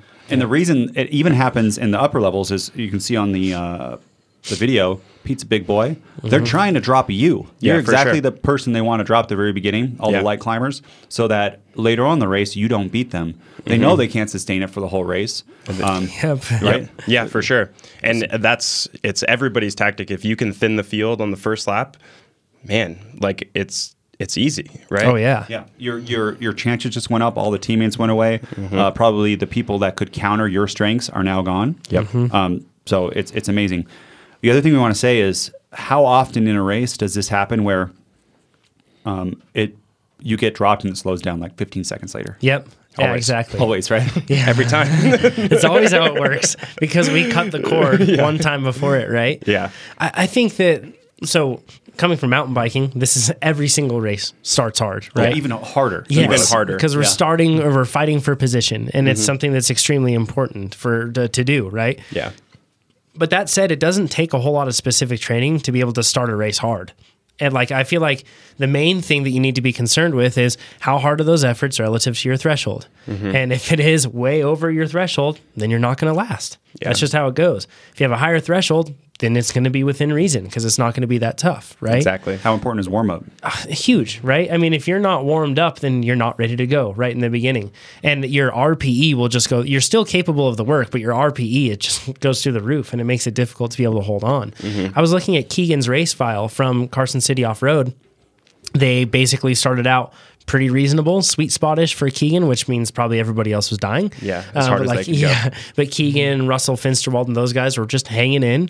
And then once they got to the chip seal section uh, with that course, basically once they got to the first steep part, right, he hammered it and they went really hard. Mm-hmm. And then after that, he really didn't go that hard for the rest of the race for him. Uh, It Mm-hmm. was all within his threshold, basically, thereafter, right? Just thinning it out. Exactly. They're just thinning it out. And you have to, and the thing is, if you're warmed up, then you are going to adequately warmed up, then you're going to perform to your ability levels. Mm-hmm. And if you can't hang with a group, that just means that you're not fast enough yet. Yeah, or It's- fit enough, or however it works. It's hard music to face, right? Or like, Yeah. you know, or as Cat 3 memes always shows like hard pills to swallow, right? But the thing is that that's it's it's cool because then you can identify, okay, that's just what I need to do. and it happens over and over. Every time you upgrade, every time you go to a new, uh, bigger caliber race, it always it always kind of resettles into this Yeah. same same programmatic start. And once you have this down, you can actually kind of flip things on their head Mm-hmm. because you do this at a local road race that we have that's kind of like flat and rolling until it gets to more some more severe climbing. Yeah. About a third of the way into the race or so. Yeah. And when you start you start this race a lot of the time and you just go from the gun really hard because Yeah. you know that later on if you get caught on those climbs or you know you might get caught midway through the climbs but you can go a little bit easier through there and then hopefully not you know if you stick with the field then they just hammer it on the climbs you'll be spat out the back Right. And for me, the biggest thing is I'm sure it's like this. If if everybody's rested going into a climb and they go on a, up a four minute climb as hard as they can, there's no chance I can stay. Right. But if everybody's tired, I don't go that much slower when I'm tired. Probably the same. Right. I, Yeah, I can yeah. only go so hard up a climb. So if everybody's tired and I kind of bring down their ceiling for a four minute climb, then I only lose 20 seconds over the four minute climb. Yep. And then that's doable to catch back on. But if everybody's fresh and everybody hits it, I lose a minute on a four minute climb and I'm not bringing that back. So Right. So you can kind of use it to your strength. You know, you can look at that sort of a, it's just a different strategy. The other thing is to side climb this. Um, got videos on Oh, that. yeah. Side climbing, I think I did it wrong because I side climbed in the wrong spot. Yeah. But uh, the, to do it wrong is just, especially at the beginning, is you don't, you can't side climb back so far that there's gaps that open that you can't get back on. Mm-hmm. Right. Um, Yeah. But also get to the, so side climbing is when you start at the front and then as everyone's going up, you're getting a little less power, so you're drifting back, and you can, on bigger races, you can save 20 seconds on a four minute climb. Oh, yeah. yeah. Yeah. Yeah, that's the dream, right? If I could sag climb, if there's 100 guys in every race and I could sag climb 60 seconds of Yeah. every four minute climb, Yeah. So some a coping mechanism for you if you've just realized the fact so you just moved up right? And you might be racing cat fours now that you weren't racing prior or something like that. A cope and you've realized the fact that your threshold just isn't high enough right? Mm-hmm. And that's why the beginning of these races are, are prohibitively hard. Mm-hmm. And if that's the case just remember the one thing and we said this before already but it hurts for everybody and Yes. maybe not the first guy, maybe not the first two, something like that. But even for them, it still hurts them. Mm-hmm. But it hurts for everybody. And I feel like, like you said, Nate, like we always give up. It feels like just like one attack too early or one effort too early. And if you can just somehow make yourself hold on through that one extra one, and if you keep doing that in races, plus you're training well, then that this sort of scenario is short lived. You're going to find yourself being the one that actually decides the pace and not too long. So In short, just do your intervals. that's it. Yeah. Get faster. uh, that wouldn't have been very helpful if we just Yep. told him to get faster, huh? Uh, Evan says, I see myself as a punchy rider that likes to attack over and over again in races. I'd like to win, but I've neglected my actual sprint and can't seem to get the hang of pulling up on the bars. I'm pulling up on the handlebars as I push down on the pedal, right hand up, right foot down, and vice versa, but feels like I'm just not strong enough. The bar doesn't come up and the bike doesn't want to sway. I'm briefly hitting over 1000 watts, but I end up on the wrong side of a leaning bike. I, we've seen this before. Yeah. He says it very quickly gets awkward and I have to stop to adjust or lower my power. Uh, I've tried creating the circle of power to no luck. Have you got any other tips or on sprint technique and are there any upper body exercises I could try? So before we go into this, I just uh, so we talked a lot about this. Pete and I went out and we did sprints. Uh, we did research. Some did might research, say, yeah. uh, we did sprints. I, I hit some good PRs. did you? Yeah, I, I hit? so it wasn't peak power.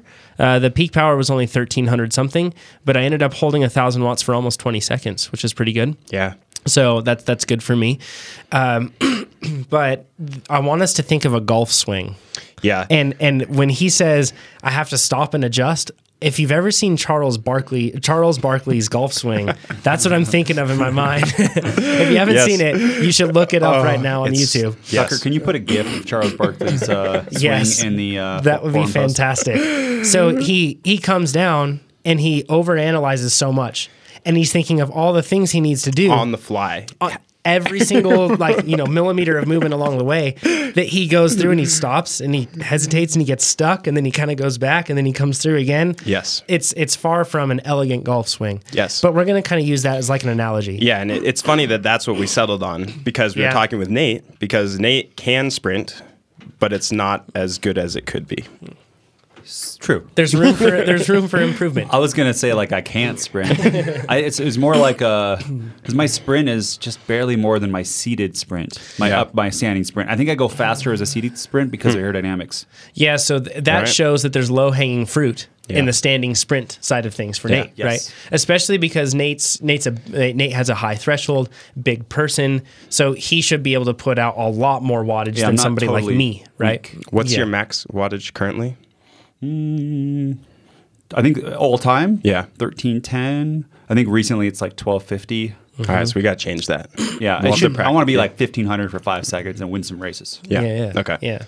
But So, yeah, let's get ta- into it, Pete. Yeah, it's it's a it's crazy because so we I will acknowledge so, so the last time we talked about this, this on the podcast We got was- it backwards. We well, it was kind of on the fly. Yeah. and we kind of mentioned half of the important part. Now that we really did the research.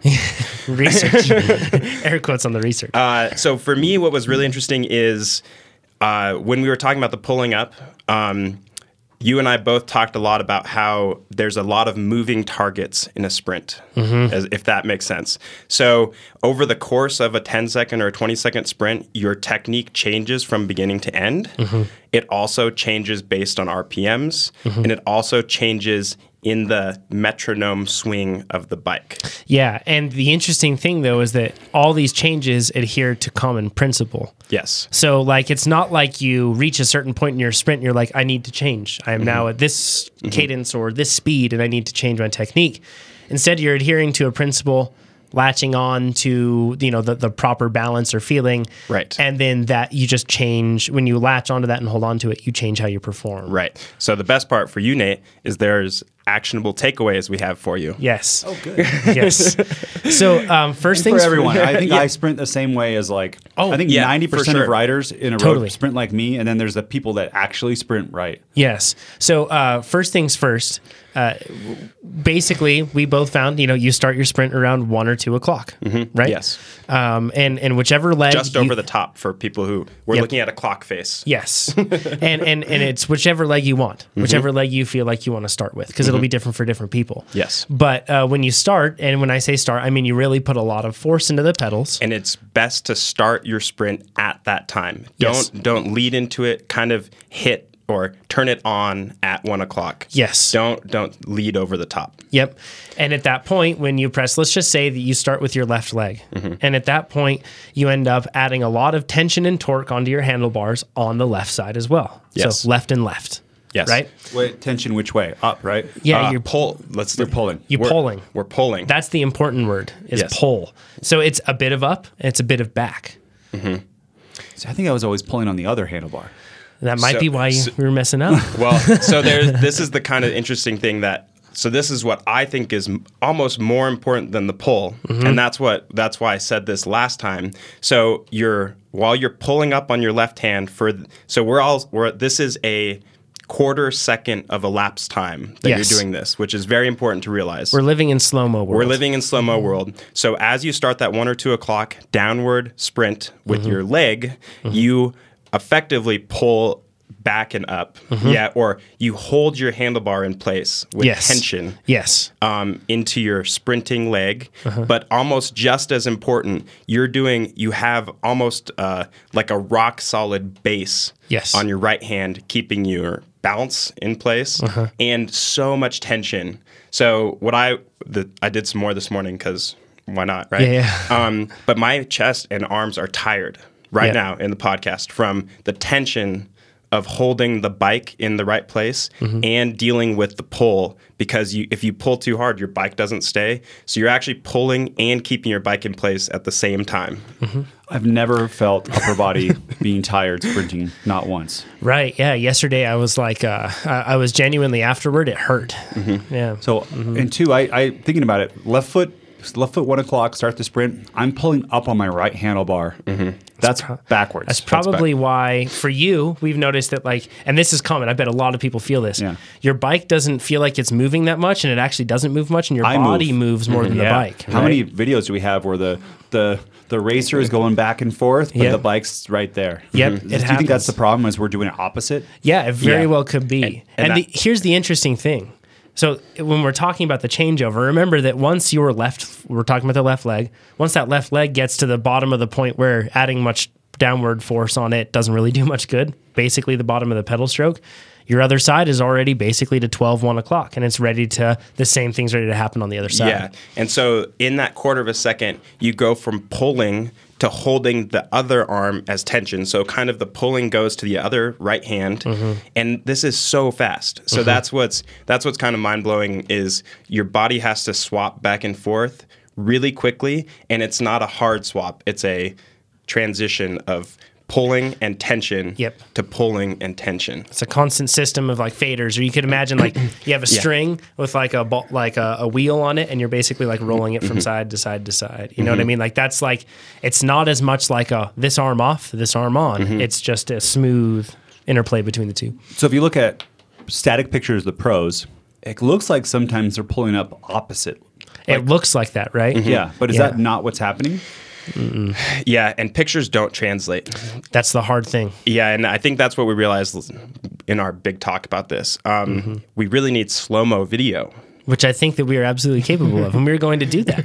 Uh, we're going to actually film Pete and Nate uh, sprinting in the same position. I mean, the same area, right? Same road, and then we'll have basically a breakdown and analysis of what you should do in a good or to do a proper sprint. Mm-hmm. The, the the one thing that occurred to me, like an epiphany moment, is when we're talking about how hard you pull on the bars or how hard you press or how much you lean your bike, because that question's been submitted many times. Like how I see some people really lean their bike, others don't. And really what it is is it's all a function of you just trying to basically the more force you put into one leg, you have to act, you have to counter that with your upper body to keep the bike in control. Because if you were riding with no hands and standing up, then you just slam down as hard as you could, you just fall over, right? So really, that's what you're doing is you're just creating that balance between the upper and lower body, and that's what determines it. Sometimes you'll see people lean the bike a little bit more, and a lot of the time that's to gain a little bit of leg speed because mm-hmm. that might give them a little bit more leverage to get things moving quickly.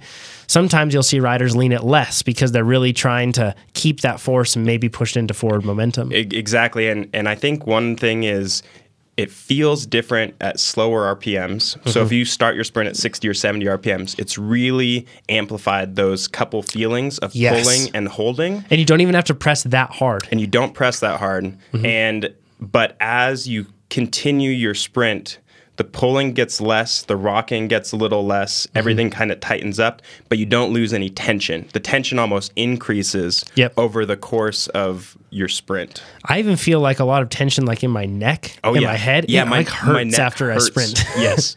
because there's so much tension through the whole body. So that's that circle of power. I if you it should be so much tension. It's the same as if you were going to go grab a 400 pound deadlift.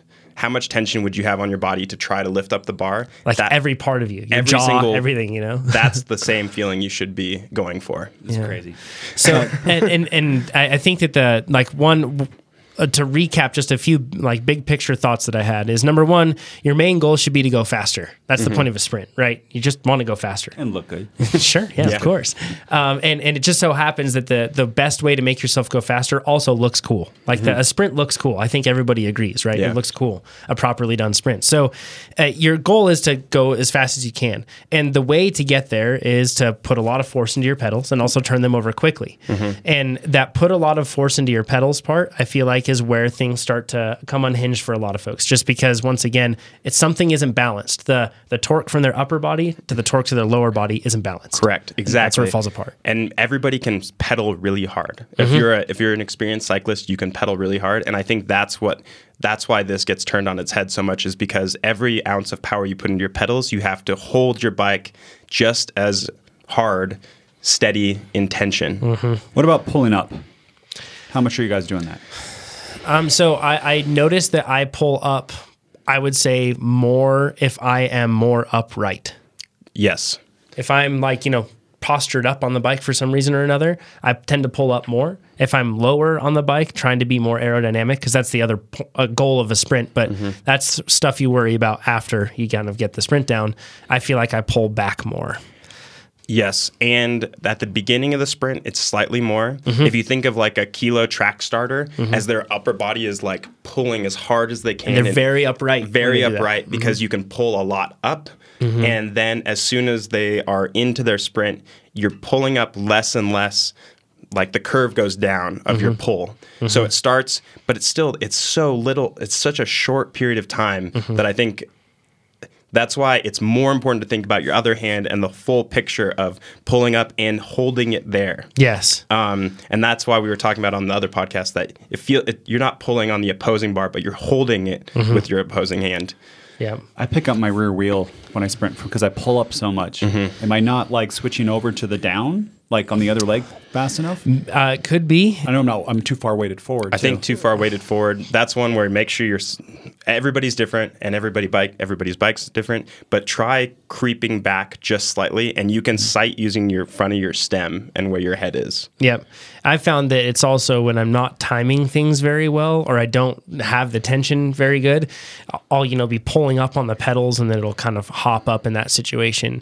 But if I'm really focusing on technique, which that's a really good argument for doing a couple sprints before you go into a criterium, not to see how much power you have for the day, but instead just to make sure that you have the technique down. Really and helps. and for sure start light the same as your golf swing you don't you don't start hitting it as hard as you possibly can Oh, you yeah. don't go full for a full distance swing right off the bat Mm-hmm. do some easy sprints do some 300 watt sprints and 500 watt sprints and then warm everything up and as soon as you lose it you you can't fight it back and get it again Right. I'm going to use the example of the golf swing again. if you've ever had a golf coach who has sat down or a swing coach and he's like sat down with you at the range and he's been going through everything, a bad coach basically says you need to do this you need to have your hands open a door handle and they need to rotate all the way through the door handle operation as you come through the club head has to strike at a specific degree it can't be too low too high and then you have to make sure that you're powering through your hips you have to make sure that your head stays in the same place then you have to make sure that you're keeping your head down and then you have to follow through it's like it'll overwhelm you and you'll Charles Barkley this the swing, right? You'll end up just stuttering your way through it. Instead, what a really good golf coach does is he puts you in the right spot and then he says, swing. And you swing. And then after that, he says, How do you feel? And then you basically you relay what you felt to him, and then he says what he saw, and then you go back through, and he might give you one thing to yes work on one thing to work on right? So we just gave you all a lot of stuff to work on, and it's hard to comprehend in a just audible form. Uh, sure. The video should help a lot with this, but it's much more about basically. And then, uh, so the epiphany I had when I was golfing a lot was that I got to the point where. I was coming down and I felt like a good swing, like I could feel something clicked. And it took a long time of, a, of a basically me trying to figure out what was going on. And it eventually took me letting go of trying to figure everything out instead just swinging a club. And then with time, I got to the point where I was like, okay, I see what that feeling is. And then I could introduce little technique tips. But if it took me away from that feeling, I had to kind of take a step back, you know? And sprinting, definitely, there's like a, a feeling of balance and tension that you get from a sprint where you're like, ah, this is it. And that's, you know, what you want to hold on to. It doesn't mean that you're going to be like a crazy fast sprinter. no That depends on your physiology, really. but, you can be efficient and do what you're supposed to do. And Yep. a good, a solid sprint is so much more effective than a not solid sprint. Yep. But uh, like we were saying, do baby steps. Pick one thing and start so easy. Yeah. Um, yeah. It'll help. I have two more questions. Yes. Okay, what if uh, oftentimes too, I'll pick up my front wheel.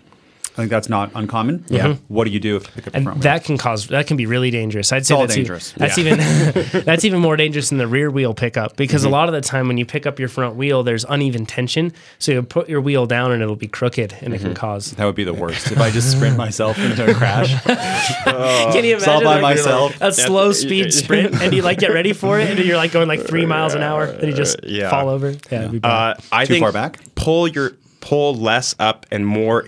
Think of pulling it into yourself, like I, we talked about it just briefly. But if you're if you're bending your body, so on your bike, your legs you're kind of V'd, Mm-hmm. and so you're pulling everything into your core into your rather than hips, straight up. rather than straight up. Yep. Because you want an anchored position to pedal into or Yep. to pedal from, I guess. Yeah. Yeah, if you think about it like a like an angle, you're Mm-hmm. really going for the the corner of that angle. That's where you really want to have And this so force pulling back. Some is it. up for sure because you have to counteract the force that your pedal is going down with. Yeah. But a lot most of it is that tension and pulling back into yourself and keeping everything steady. Because if you have a ton of pressure and tension on the bike, there's no way anything is going to come off Mm. the ground.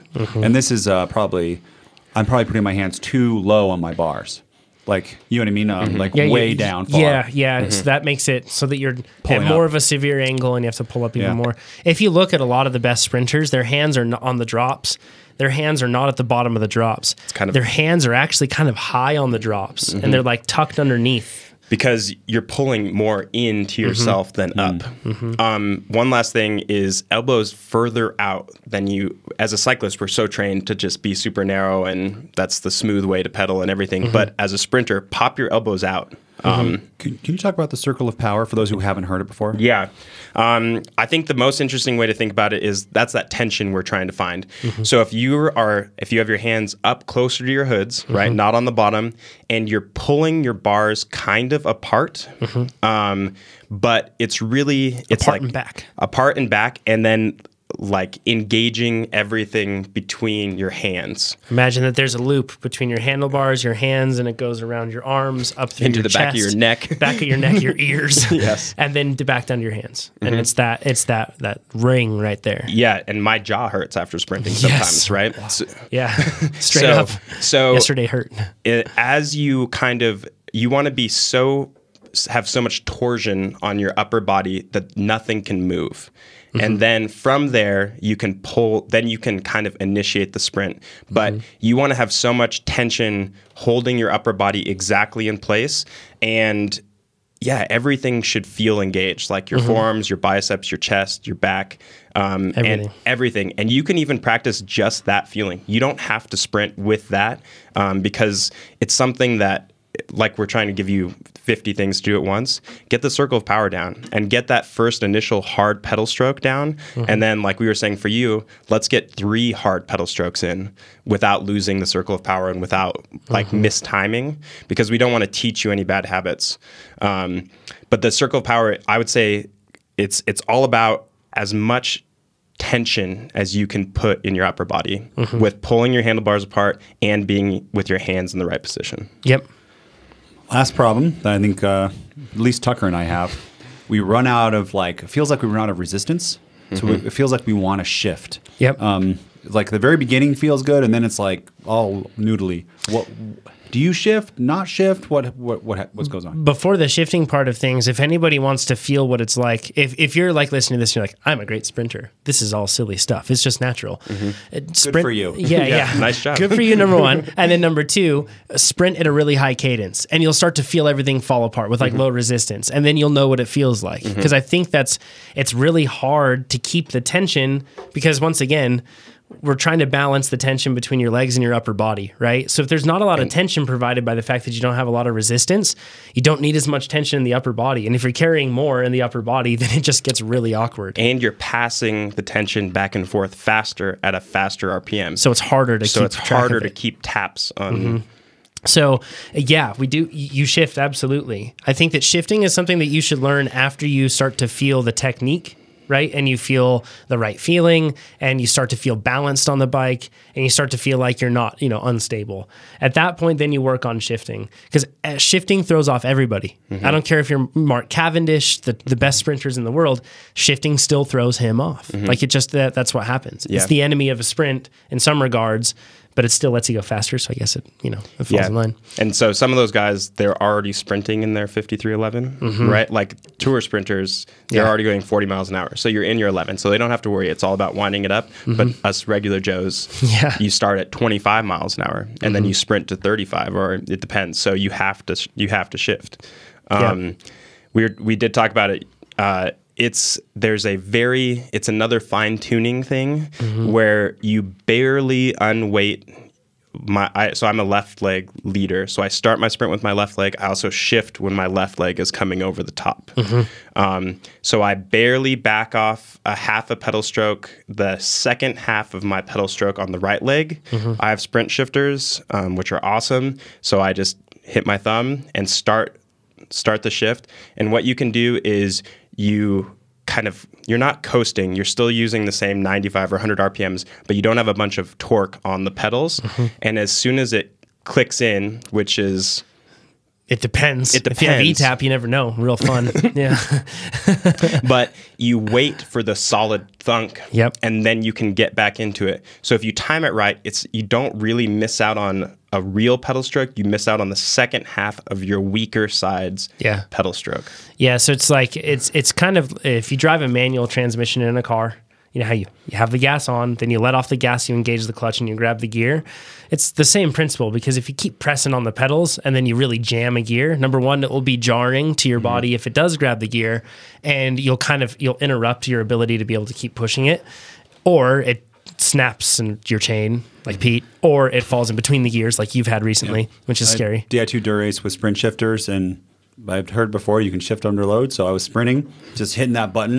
and, uh, wham bam Yeah, and then you you get this, all the tension goes away. Yeah. and that's a good way to crash. Totally. Um, I've seen Jeff Linder do this a couple times where he uh, will sit down to do the shift. Sometimes um, and then yeah. he gets back up. I, uh, he just did it in another video because you, you can see from the shadow. Yeah. um, that he did that. And I on a think he long got sprint second.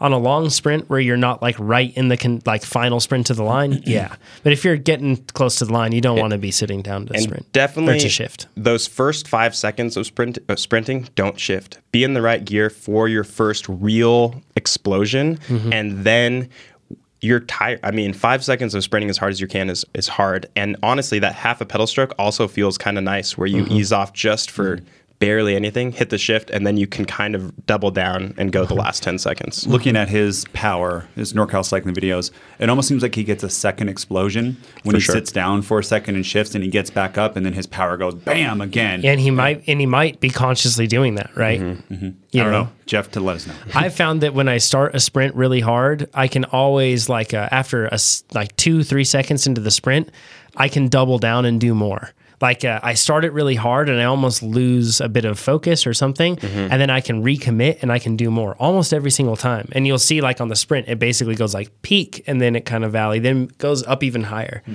So uh, yeah, and that's probably because I'm not very good at you know I'm not like a pro sprinter or something. yeah and everybody's different but uh, yeah The last the last point that I think we should share on this is uh, warming up your upper body is not a bad idea before Yeah. you do sprints.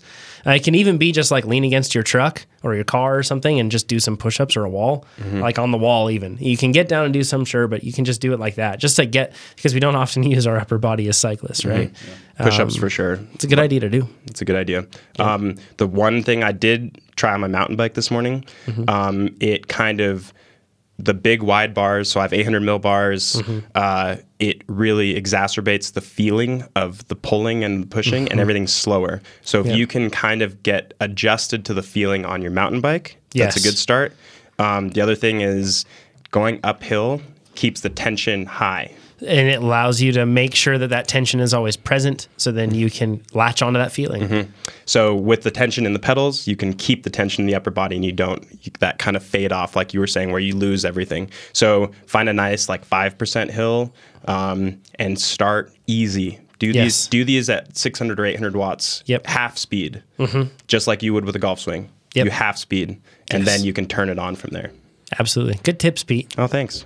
Uh, we'll have a video coming out on this. Uh, we're actually going to be filming it next week, and then uh, we'll get it out to you guys as soon as we can thereafter. So uh, look forward to that.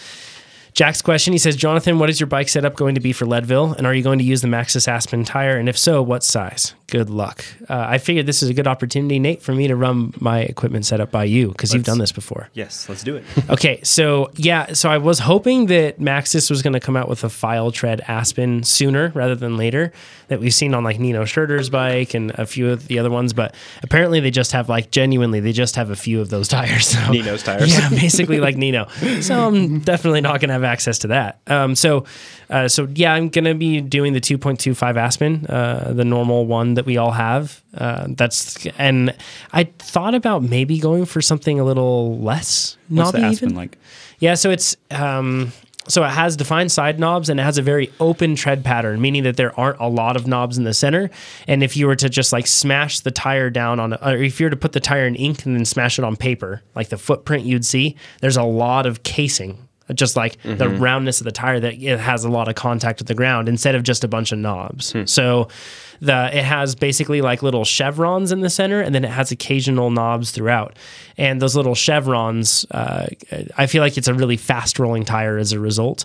I also feel like the a bonus about it is since you get so much casing touching the ground, you actually get a pretty big contact patch for what the tire is, and that seems to make it pretty predictable in terms of how it slides. It doesn't have the greatest lock in traction. You know, but it it's very predictable, and that's a really good trait in a tire uh, that you want. So it's and it rolls quick. Uh, it's 120 TPI, which is also really good. So it, that means it's got a supple casing. And I'm definitely planning on running the EXO. You can get them without EXO, but they're really hard to track down nowadays. But I'm definitely running EXO just because a flat at Leadville would be like a day ender. Uh, No. So you don't think so? No, I a feel lot like of people get flats. You just fix it and go. Catch up to everybody you were with. got it. I just need to fix it and go. It's not day ender though. You can still. It would be Like, re- it's not like you're gonna miss your nine hour cutoff time. yeah. I feel like it would you. just let out a whole lot of steam. You know what Oh, I mean? of course. Yeah, but even be I, rough. Chrissie Wellington had a flat and Ironman fixed it without even having CO2 until someone came by and she still won. Yeah, So- she's impressive. I know. So Yeah. Jonathan, you can Just be like Chrissie. Yes. Sounds exactly, good. and that's a similar time though. Yeah, eight that's to true. nine hours. Yeah, that's true. I guess you have a good point. I mean, if it's a short track race, it is a day ender. If it's Yeah. in Leadville, it's not. Yeah. Um, but I don't want a flat, is the point. Yes. And I think that running the EXO protection doesn't put me at a severe penalty, and it basically guarantees, or doesn't guarantee, knocking No. on wood. Yeah. Uh, but it, it makes it a lot more of a sure bet. So for me, uh, my experience, Leadville is a gravel race that can has spots that can cut your tire. So you have to like kind of uh, balance that. And I was so surprised by the amount of like uh, people running lots of grip tires. Yeah, like knobby tires. knobby tires. I know, and I had a very um, so I had a Thunder Burt in the back and a Racing Ralph in the front. Yep. That was probably like for me that was good, but for other people that were more skilled, I think they could have gone even even more. I think in the top pros go really Yeah. light tread. I saw somebody on a single speed last year with a Minion DHR2 up front, which is basically a sand paddle. It's like an anchor. That's basically what that tire is. It does not roll fast. It's not Yeah. meant to. And a high roller on the back. That person was basically like, it sounded like a dirt bike going down the road. It must have been a miserable day. Yeah, that, that, I mean it's a very uh, if we're to believe uh, rolling resistance tests, that's like probably an extra forty watts that Yes. you're pushing. Oh yeah, for sure. you can you can notice it if you've ever ridden like an enduro bike or anything else like that, and you're pedaling yeah. on road. You're like, oh my gosh, This is awful. who has a rope around me that's pulling me back? Yeah, it's rough. Um, so at, at uh, people do drop bar bikes. Mm-hmm. I think Jonathan, you could seriously do um, Leadville on a gravel bike. I wouldn't, but you could. Uh, Yeah. And then the tires that I would kind of think that could be good would be the Vittoria Terreno 40C tires. Yeah, they have that like hexagonal pattern in the middle. Then they have some side knobs. Yeah, and that's like uh, what is that one? What is 40C? 1.75? Um, yeah, I think so. Right around there. Yeah. So I mean, that is it's for dry conditions, which unless it rains, it's dry and like dusty. I've done that myself on my mountain bike at like uh, Lost and Found and uh, the Tahoe, the Sagan Fondo, Yeah. Uh-huh. which is kind of similar conditions and kind of the um, similar technical. It's kind of like Lost and Found. That's how I would say the Mm-hmm. Techni- technicality of Leadville is. Yeah. Um, so that's why the whole mountain bike thing with a little bit of even or Grinduro. Did you grind Grinduro? Yeah, no, I didn't do that. kind of no. like Grinduro too. Yeah, but I'm Um, familiar with that terrain. So yeah, That, that's kind of what it's like. That's what it seemed like from spectating. Obviously, I didn't get to. I was just at the aid stations, but uh, that's what it seemed like with spectating too. So, Yeah, I, I might end up running those Terrenos. Uh, I know that uh, Ryan Standish, friend of the podcast, he runs them in short track races, and he's actually run them in some XCOs as well. And the only wow. t- and the only time it didn't work well was when it rained. Um, but other than that, he said it's actually really good. And he's a bigger guy, so he runs that tire because he's like, I need marginal gains on my side since I'm a bigger athlete. If it's like a lot of climbing, I'd just be worried about flats, but you can. You're pretty good at placing your tire in the right spot. yeah, I'm picking Um, lines. Yeah, it's, rather than just. Mm-hmm. I call through. Pete the juggernaut for mountain biking. yeah, Just point and then go. It's suspension. That's what it's for, yeah, right? right. Yeah, I, I might end up doing that. Um, I feel like if you're running, and there's the the inverse relationship. If you're running a capable bicycle with suspension, you might be able to get by with a lighter duty tire. Yes. If you're running, uh, you know, a drop bar bike or something that's a hardtail or something like that, you don't want to skimp on the tires because it's just going to pass more force through them. Yeah, you would be. I mean, I think that tire is so much faster than a mountain bike tire. Yeah, I bet. Um, I think I might especially on the the gravel parts of it and the cl- Columbine climb and There's the other temptation since I'll be out there in Colorado for for a week. I could just pick up and open the uh, the yeah. open the Yeti Cycles Edition open while I'm should there test- at HQ. Test ride it. Test ride both. Yeah, yeah. Can you ride some single track on a cross bike? yeah, yeah, Yeah. Oh yeah, There's a little bit of single track, but not yeah. Not anything. I might end up trying that because that could be fun to do that one. that could make. So you're not looking forward to this race, and that could make you look forward to the race. Yeah, it's something interesting. Vittoria on the open and just smash it. Yeah, All Would be- aero gear. And you could think of like when you could push it. It would be I know it'd be great, right, be on great. the roads. Yeah. yeah. Although if I'm on the roads, that may just separate me from people and make me work alone. No, there's people that are faster than you. Yes, like this is, this is noticeably true. yeah, but I mean, there, there will be at Leadville. So if you can get into Yeah. a, a group like that, where Right. they're, mm-hmm. it's the. Someone just said that if we you mentioned Keegan as a drinking game. Yeah. I agree. Um, I agree. But there's people that are you know 360 FTP, and Yep. you ride right with them with a 320, but Yep. you're on a cross bike. yeah, totally. You should try to do that. That would make it way more interesting. That'd be I- interesting. And then just bring really lots of flat repair stuff and lots of plugs in I'm- case you get it. I'd probably just run Eagle AXS on it. Yeah, you might want to do a two bike. Uh, could also be good because Yeah. power line is so steep and Columbine is so steep in places. But then you could really push it on flat stuff. Yeah, because I'd have a 1050 in the back. But yeah, I like could. a 40. Yeah. I've got an AXS group set in my office. yeah, and I have The a eTap? and I have an AXS derailleur and cassette, so I could just swap it over. I have it all. Not the mountain bike one, the road one.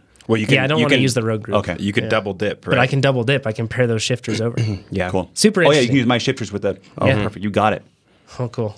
this is gonna be way made a lot more fun. this is interesting. And then we'll see, but based on your experience for all these people, Yeah. like what would be faster. And just the the only thing is like that it's the sidewall slice. that's the thing. You That's have the to thing I'm watch scared. for. But yeah. If if you wear a backpack, you could actually have a spare tire. Yeah, spare tire, boots, that sort of mm-hmm. stuff.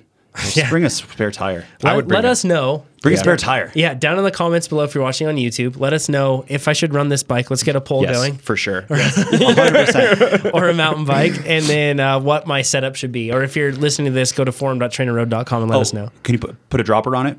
Yeah, yeah, sure. do that. Put a dropper on it. yeah. Put the AXS. Oh no, you can't do that. I can't do that one. You'll figure out some way. yeah, yeah. We'll find it. There out. could be one where just a little button. well with the shifters. Okay, you don't need to do aero bars though. Yeah. Um. What do you mean? Aero bars on the gravel Oh, you bike. mean like extensions? Yeah. Yeah. no, I'm not doing Yeah, that. okay, no, good. no. I don't think you would. Geoff Kabush would kill me, right?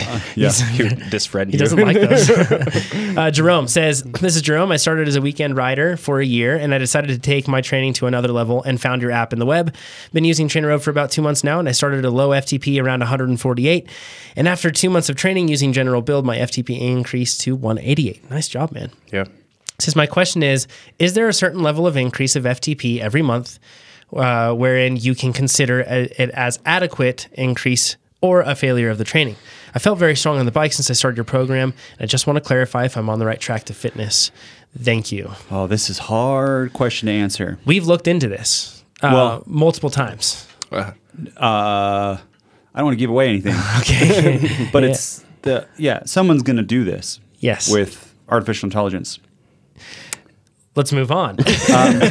here's what here's some of the factors. Uh, so in right now we don't know. There's just so many factors. Yeah. Um, your training history.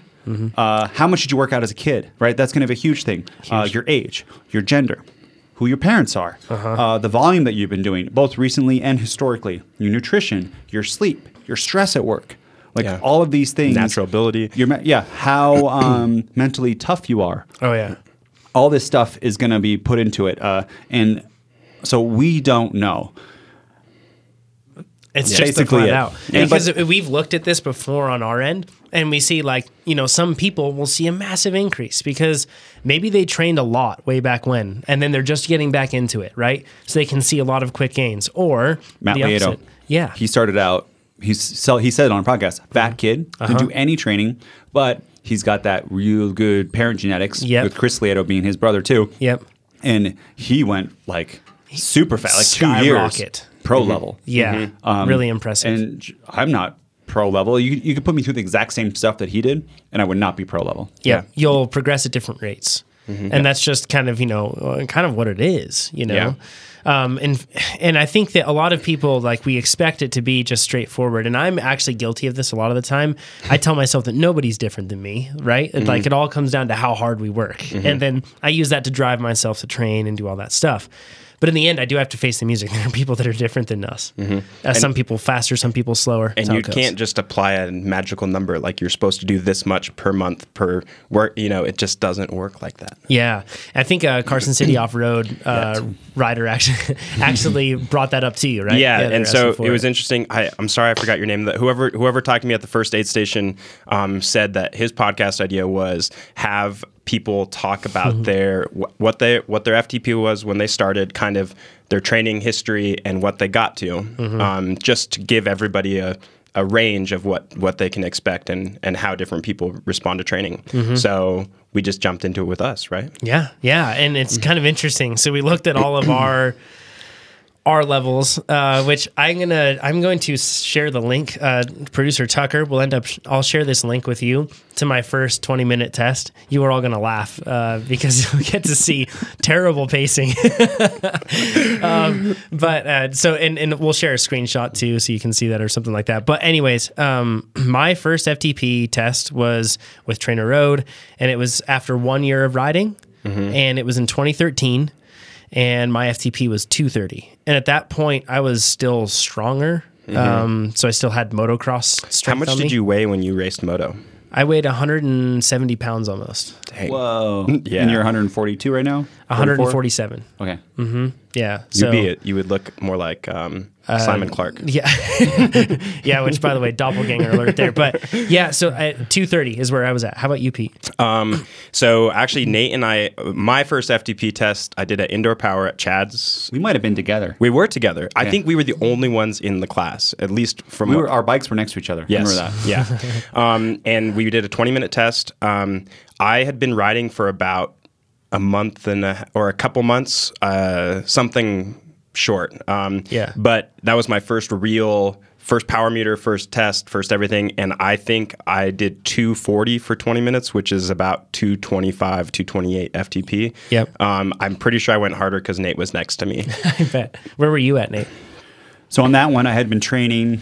I think I had like a year of triathlon. I was mm-hmm. about to do a marathon, mm-hmm. my first marathon, and I believe I did a 235 FTP as my first one. I remember I did beat you. Mm-hmm. This was this was the the You were pretty satisfied. the very oh yeah Oh, yeah. 235. I oh, was Oh, like oh yeah, this is amazing. um, but I think a better comparable of this is when I've taken time off for either kids or building the business. My off the couch FTP of like a year of no aerobic endurance is 189 with a weight of like 200 pounds. So now. Um, I, t- I said I was going to do the ramp test, but I didn't do the ramp test yesterday. I did a big two hour workout instead. Yeah. I'm going to raise to 350 up at 40, 500 feet. 4,500 feet. Um, and today I weigh about 192. I've been lifting weights, so my my weight went up. And doing a DEXA Friday, fat's gone up too. Uh, but I got plenty of time. Cape Epic's way far away. Um, but that just shows you I'm pretty much double the watt kg and almost double the FTP. Yeah, Um, it's pretty soon. I'll be double the FTP. So there is room for people. And I'm not a natural athlete. We did our VO2 max test. I'm lower than you, Jonathan. Mm-hmm. Couldn't run the first mile in in elementary or middle school. You know, run the Right. first 200 meters and walk the rest. You didn't grow up being super athletic. Did marching band. Uh, I did swim team for like a year and a half, but I was in the very slow thing, and I think my best 50 time was like 30 seconds, Yeah. like in high school. So it was not good. Maybe Probably faster. Maybe it was you. 32 seconds. Yeah. And yeah, I think I'm actually about the same watts per kilo. I doubled um, pretty much because I, I I've done 405 or 410 when I'm really fast, and that was probably at 180, 185. Um, so, I mean, There's room. there's room. And you're not, like, you have a special high VO2 max. Have you done a test? I have a low VO2 max actually. Uh, I think it was 59. Wow. So So gives a lot of people hope. yeah, I, I and I'm not that. And I am an anaerobic athlete, but I am not a VO2 max athlete. Um, and I think that's just from years of racing crits. Um, but even diesel, like I have diesel power, but my threshold power isn't there either. So Yeah. uh, Yeah. So we all start at a different rates. We all progress at different rates. Um, and that's just kind of how it is. So last question. This one's from Carl. Then we'll get to the questions you submitted on YouTube uh, live. It says, Hi guys, love the podcast. I've only been listening this year, but I've pretty much done the entire back catalog now. That's a lot of work. That's to be commended. That's a, that's a training program in itself. It says I signed up for TrainerRoad in January and initially tested at 241 watts. I felt like that was below what I could do and retested a few days later at 246 watts. Having completed Sweet Spot Base 1 low volume, I retested at 261 watts, which I was pretty happy with. At this point, life intervened and I've had a couple of aborted attempts to get back on the horse since. My question relates to motivation. I've been road cycling now for almost 10 years, and in that time, I've never had problems with motivation to ride or train. That's pretty good. A 10 year mm-hmm. run. That's Yeah. impressive. I've lived in the Middle East for the last four years, and this time of year I have zero interest in riding outdoors with a temperature permanently north of 40 degrees Celsius. I find myself missing the Grand Tour roads of southern Spain and the time I lived there, and even the freezing winter re rides of UK. So he, yeah, I can totally understand that. Just riding mm-hmm. outside in that sort of heat would be oppressive, you know, all the time. I simply am not feeling the love at the moment, and I have a goal to podium in the Masters National Championships here in December. I rolled in 13th last year, and I know I can do better. This isn't going to happen, though, if I don't ride my bike. I've taken some time off, but I'm still really struggling. Uh, he says, My pain cave's set up and ready to go at a moment's notice, so that isn't any sort of an obstacle for me. The bike is permanently on the trainer, the AC always is always on, bottles are in the fridge, etc. So everything is set. He says, I just hate that I don't want to do the work. It's making me feel angry and bad about myself, and I really care that I don't care. I'm desperate to break the cycle and start enjoying and looking forward to training again. Any advice or suggestions are greatly appreciated. Even your great race analysis vids aren't doing it for me at the moment, despite having devoured them all. Just keep watching them; it'll work. Just it says thanks, uh, thanks. Hopefully, uh, Carl from Sunny Qatar. So this one really revolves around like getting motivation back. but I think that like he's been going for ten years. yeah, He did Masters National Championships. It's coming back around in December. I feel like everybody needs a break from time to time, right? I mean, y- you, Nate, need a break from time to time. I, I have forced breaks for travel. So recently I have not needed a break and I just get upset. But I did when I did. So I've had this experience training for an Ironman where I did it too early, did too much training, and then I didn't eat enough. Mm. You just get so worn down and two to three workouts a day. It just gets a big, huge drag. Mm-hmm. Um, so what somebody told me on Slowtwitch was take a week off immediately, right now.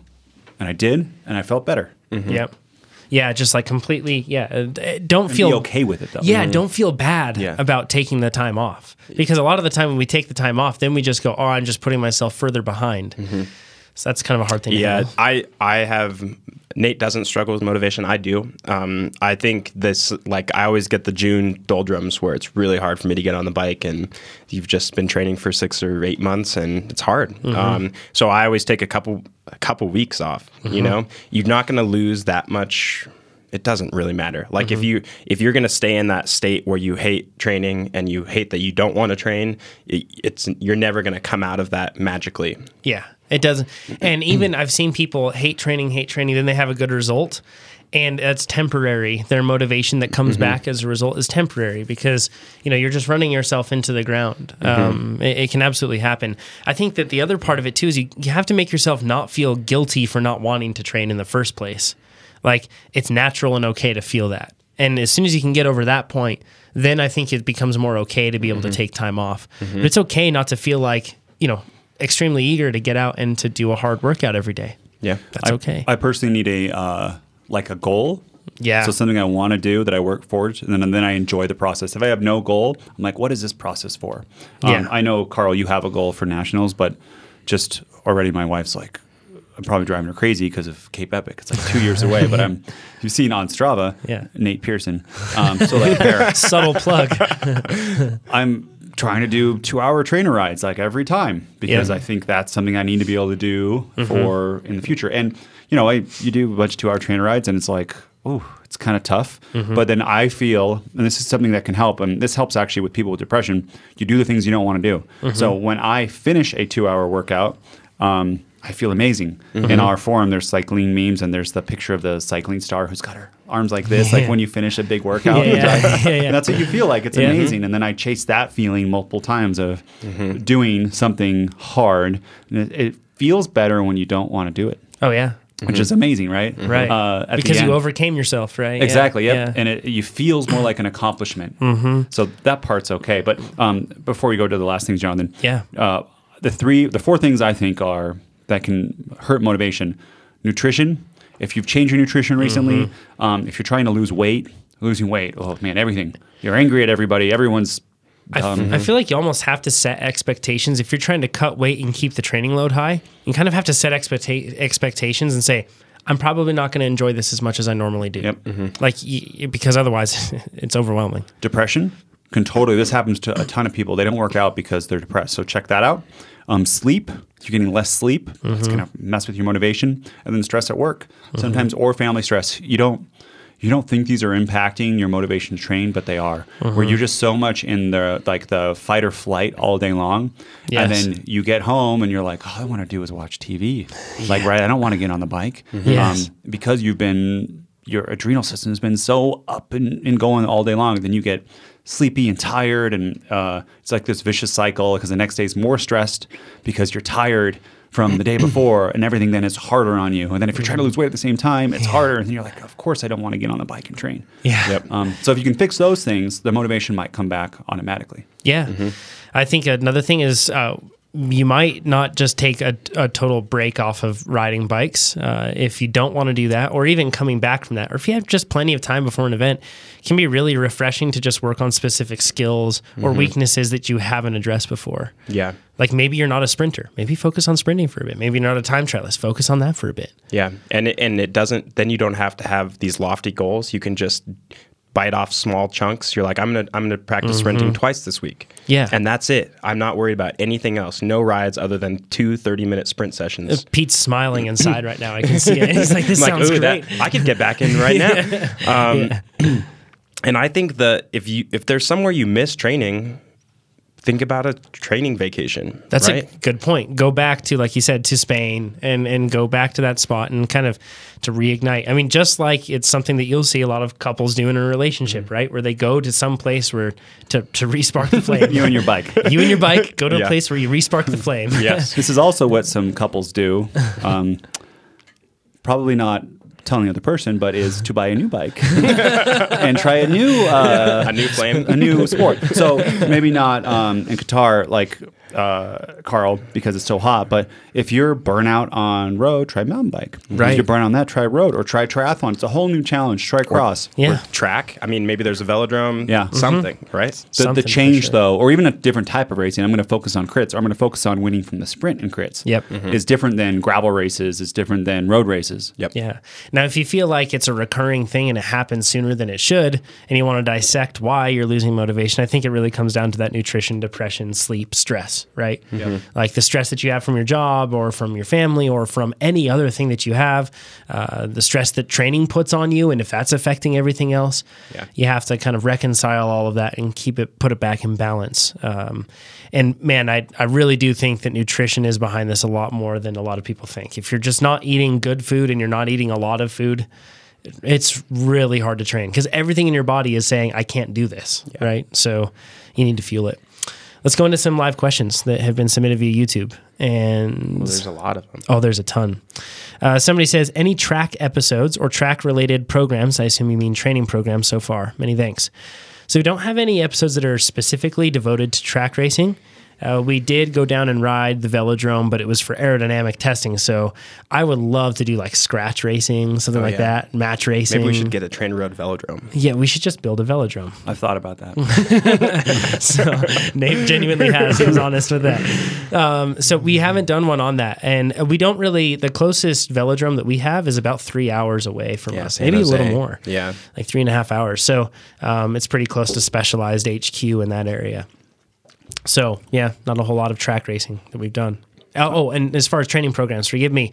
Um, yeah, actually, uh, Chad really has recommended many times if it's a short duration event, a track racing event, that you actually do the gravity plan. Yeah. Um, and that can be a good option. Short power build is beneficial for that sort of a thing as well. Really, you just want to look at the duration of what you're going to be putting out and then train for that sort of duration. And you can find that in our plans. Do three quick quick fire questions. Cool. A- Someone asks, any workouts to increase VO2 max? Yes. If you go to either our app or the website, there is a VO2 max filter. Mm-hmm. You can look at all the VO2 max workouts. Um, but in general, a training plan would probably be better than that. Yeah. Um, second question When can we expect workout integration with Wahoo head units? We are working on that right now. Don't have an ETA, but we have the max amount of throughput of, of engineers working on that. So it's very it's a high priority, and we'll, we'll let you all know when that happens. And someone else says, "How can I get super fast with little to no work drugs?" I was just going to say there's an established pathway. Yep. But but that said, also most people that are doping that sort of stuff, they're doing a ton of work too. At least that we see on TV, right? It's not like Yeah, they you, just you can't get super fast. Drugs don't only if you only take drugs, you actually don't get that much. faster. exactly right. Yeah, uh, EPO will make you great at sitting on the couch. Maybe I don't know. So there's no way. Um, the little to no work. there's no takes way. work. Yep. And Yep. the, the most efficient for time is you do structured interval training, and then you have to add volume from that. But Mm-hmm. so that that the low volume would be our plans would be the most efficient way. Combining that with drugs, which you shouldn't do, would be the Mm-hmm. the next like level. But don't do drugs. Yeah. Another guy says, Why would doing sprint work make my FTP drop 40 watts? I buried myself doing a specialty plan and I'm having trouble coming back from it. What to do? So I bet that this is an example of false attribution or misattribution in the sense that, so actually stepping back even further, there's probably no reason to do an FTP test during a specialty phase. Yeah, it is what it um, is. Because you're not trying to move that needle at that mhm. point. Instead, what you're really trying to do is just, you know, basically hone or sharpen the blade, Yep. so to speak. So you really don't need to do a ramp test uh, within that time frame. and there's a lot of uh, it. Who knows, right? Sleep, Mm-hmm. nutrition, ti all these things. It, it's uh, your FTP shouldn't drop. Yeah. In the specialty phase, uh, and a lot of the time when people take a ramp test, something like that, they just are doing it with varying conditions, like Mm-hmm. you said, and then that happens. Sprint work isn't going to now. If you for months just Yeah. quit doing any sort of sustained work and you just did sprint work, yes, you would see your sustainable power drop. Yeah, that's just and, how it works. and if you did six months of TT training and then did six weeks of pure sprint training, Yep. yes, you'll uh, see it. You'll see a drop. But I don't think Yeah, yeah, that's probably not the case. probably not the case. So um, yeah, you just have to keep track of nutrition. Have to keep track of hydration. You have to keep track of your sleep and recovery coming into things, um, and the training load that you have. And, and think about what you made yourself better at during your specialty plan. yes, because sometimes, honestly, I would take and if I'm doing cyclocross or something like that, and if getting the repeatability I need means a decrease in FTP, I'll be all about it. It doesn't matter. I'm really chasing performance, and that's what those specialty plans aim to do, right? Uh, you know, we we raise that FTP through the base and build phase, and then in the specialty phase, we really focus on what you need for the event. Gavin asks, uh, what is your take on the rolling resistance between using tubeless tires and latex inner tubes? So I've uh, I've looked at this a lot, and I've seen two reports. One is they're basically the same, or that uh, tubeless you get a a watt or two improvement. Um, so for me, it's I tubeless is as good or better, but then you, you also get the flat protection of tubeless. So tubeless all day long. Yeah. For- tubeless for life. Oh yeah, same. Pete likes to run latex tubes, and it also happens to coincide with an amazing amount of flat tires. You, ha- you get so many flat So tires. many Well, flats, so right? I will say, I didn't flat for a year, so I saved them all up, and now I flat with you guys. That's how it works. Uh, yes, I, tubeless is easier, but I've sliced on that ride. I've seen that. Anyways, Yeah. I think it's bad luck. And I so true. I didn't tell you this, but on my first ride with the TL five thousand, the Continental five thousand, GP five thousand TLs, hard to say. Yeah. Remember I sliced it? Oh yeah, with them? that thing bad. I went back and I saw the, what I hit, Yeah. and I, I hit like it's like a piece from a car, a sharp metal edge. Yeah. So it would have It sliced. was gonna slice anything. anything, anything. Yeah, and it was a huge slice. So Mm-hmm. I felt bad. Uh, I put it on Strava like this happened, but I should have gone back and looked at it, especially with a new tire, because if it's Yeah. if it's a razor blade. Yeah. Don't worry about it or a piece of glass. Yeah. It's not that the tire's like fragile. Yep, absolutely. So they're not indestructible. Right. Somebody says Charlie says I'm looking to, or if I'm looking to boost my FTP, would it make sense to just stay in base and build? Um, yeah, so you'll probably see more gains to a certain extent there. Depends how close you are to your Yeah. genetic limit. Um, and one thing to be said too is I find that sometimes a specialty plan can kind of be like a reset or a break. And kind of allow you to uh, to do something different, and then still accrue fitness, and maybe even kind of increase your ceiling, so to speak. There's enough VO2 work in those in the in our base and build, especially sweet spot base 2 that you'll get a pretty good mix. Um, and especially then if you switch around on different builds and you do maybe not sustain build but short power build, you can you can go for pretty much forever on mm-hmm. those. Mm-hmm. If you're not racing, you just want to just try to raise your FTP. Mm-hmm. Yeah. Uh, how do I know when the best distance or time to start a sprint in a crit race? Oh, that's a good question. That's a good one. Uh, everybody's different, and everybody has a optimal amount of power and time they uh-huh. can do. So Nate is 50 seconds, I think, or some somewhere A minute, yeah, a somewhere minute longer. John's about 20 seconds. Really, I'm about 10 seconds. Um, so what I always do is measure out about 200 meters before the finish line and pick out something to sprint from. Um, so if it's a heads up sprint, then I know that that's when the optimal time for me to go. Um, like Nate always attacks into the last corner or two corners to go. shut up. Sorry. Nate's going to start wearing different kits so you guys can't w- recognize him. Yeah, you'll never know it's him. yeah. uh, what I'll do though is I'll look at a YouTube video of the race before, last lap, so they're going fast.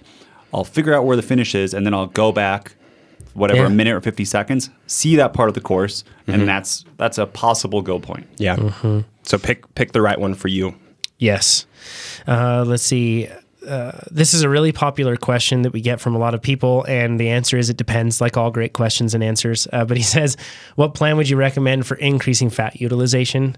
And that's uh, so basically the one thing that you can do to, to use more fat is to, if you do more work, you'll actually burn more fat as well as you'll burn more glycogen in most cases. It's not just like one thing turns off, right? While your glycogen utilization may go up, but it's it's standardly, you know, the standard answer is if you do lo- like lower intensity work that doesn't put as much demand to, to bring in a bunch of glycogen, then you can increase fat utilization. However, it isn't that way across the board for everybody. It isn't just like a simple blanket answer, and it may have different effects on people. Yeah, uh, there's a question asking. Uh, I want to burn like more fat to lose weight, or I want to be more efficient and gain a higher and burn more fat as I I think that the latter, yeah, increasing fat, right? Yeah. increasing fat. Or for giving increasing, not increasing, not getting fatter, but increasing efficiency and utilizing fat.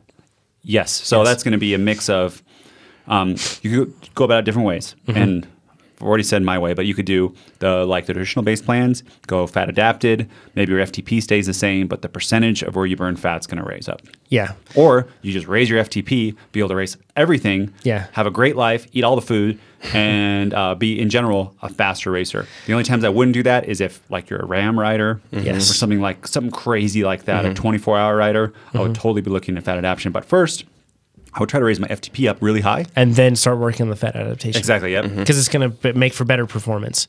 Yep. And and uh, kind of along these lines, I've seen this one kind of like hits a nerve because I've seen a lot of people talking about this lately, where it's like you use way too much glycogen, and like within like and like people say that like they get a tested, like I just it used way too much glycogen. I have a problem, right? And I don't use enough fat, and it's like. Look, like everybody's going to utilize glycogen, and if and if you use a ton of glycogen and your performance is great, Yeah, it doesn't matter. it doesn't matter as long as you're fueling properly, right? Now, really, what they're tying that into is they're saying that's markers of like aerobic capacity and how that ties in, you know, and Yeah. everything else. But the fact is, you can take the traditional base approach. I've done that, and I actually see hardly any adaptation in terms of like hmm. increased fat utilization in terms of perception. I, don't- I haven't measured it.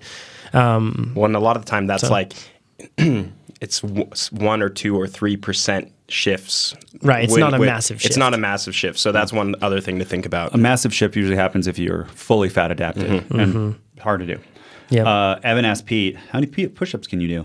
Or, do, do you do push-ups? If so, I'm- how many? I uh, we had, we had a small contest here at work a couple months ago where we did max amount of t- push-ups in 60 seconds, I think, and I think it was about 40 or something about there, um, which was not the best. And we also we also did pull-ups.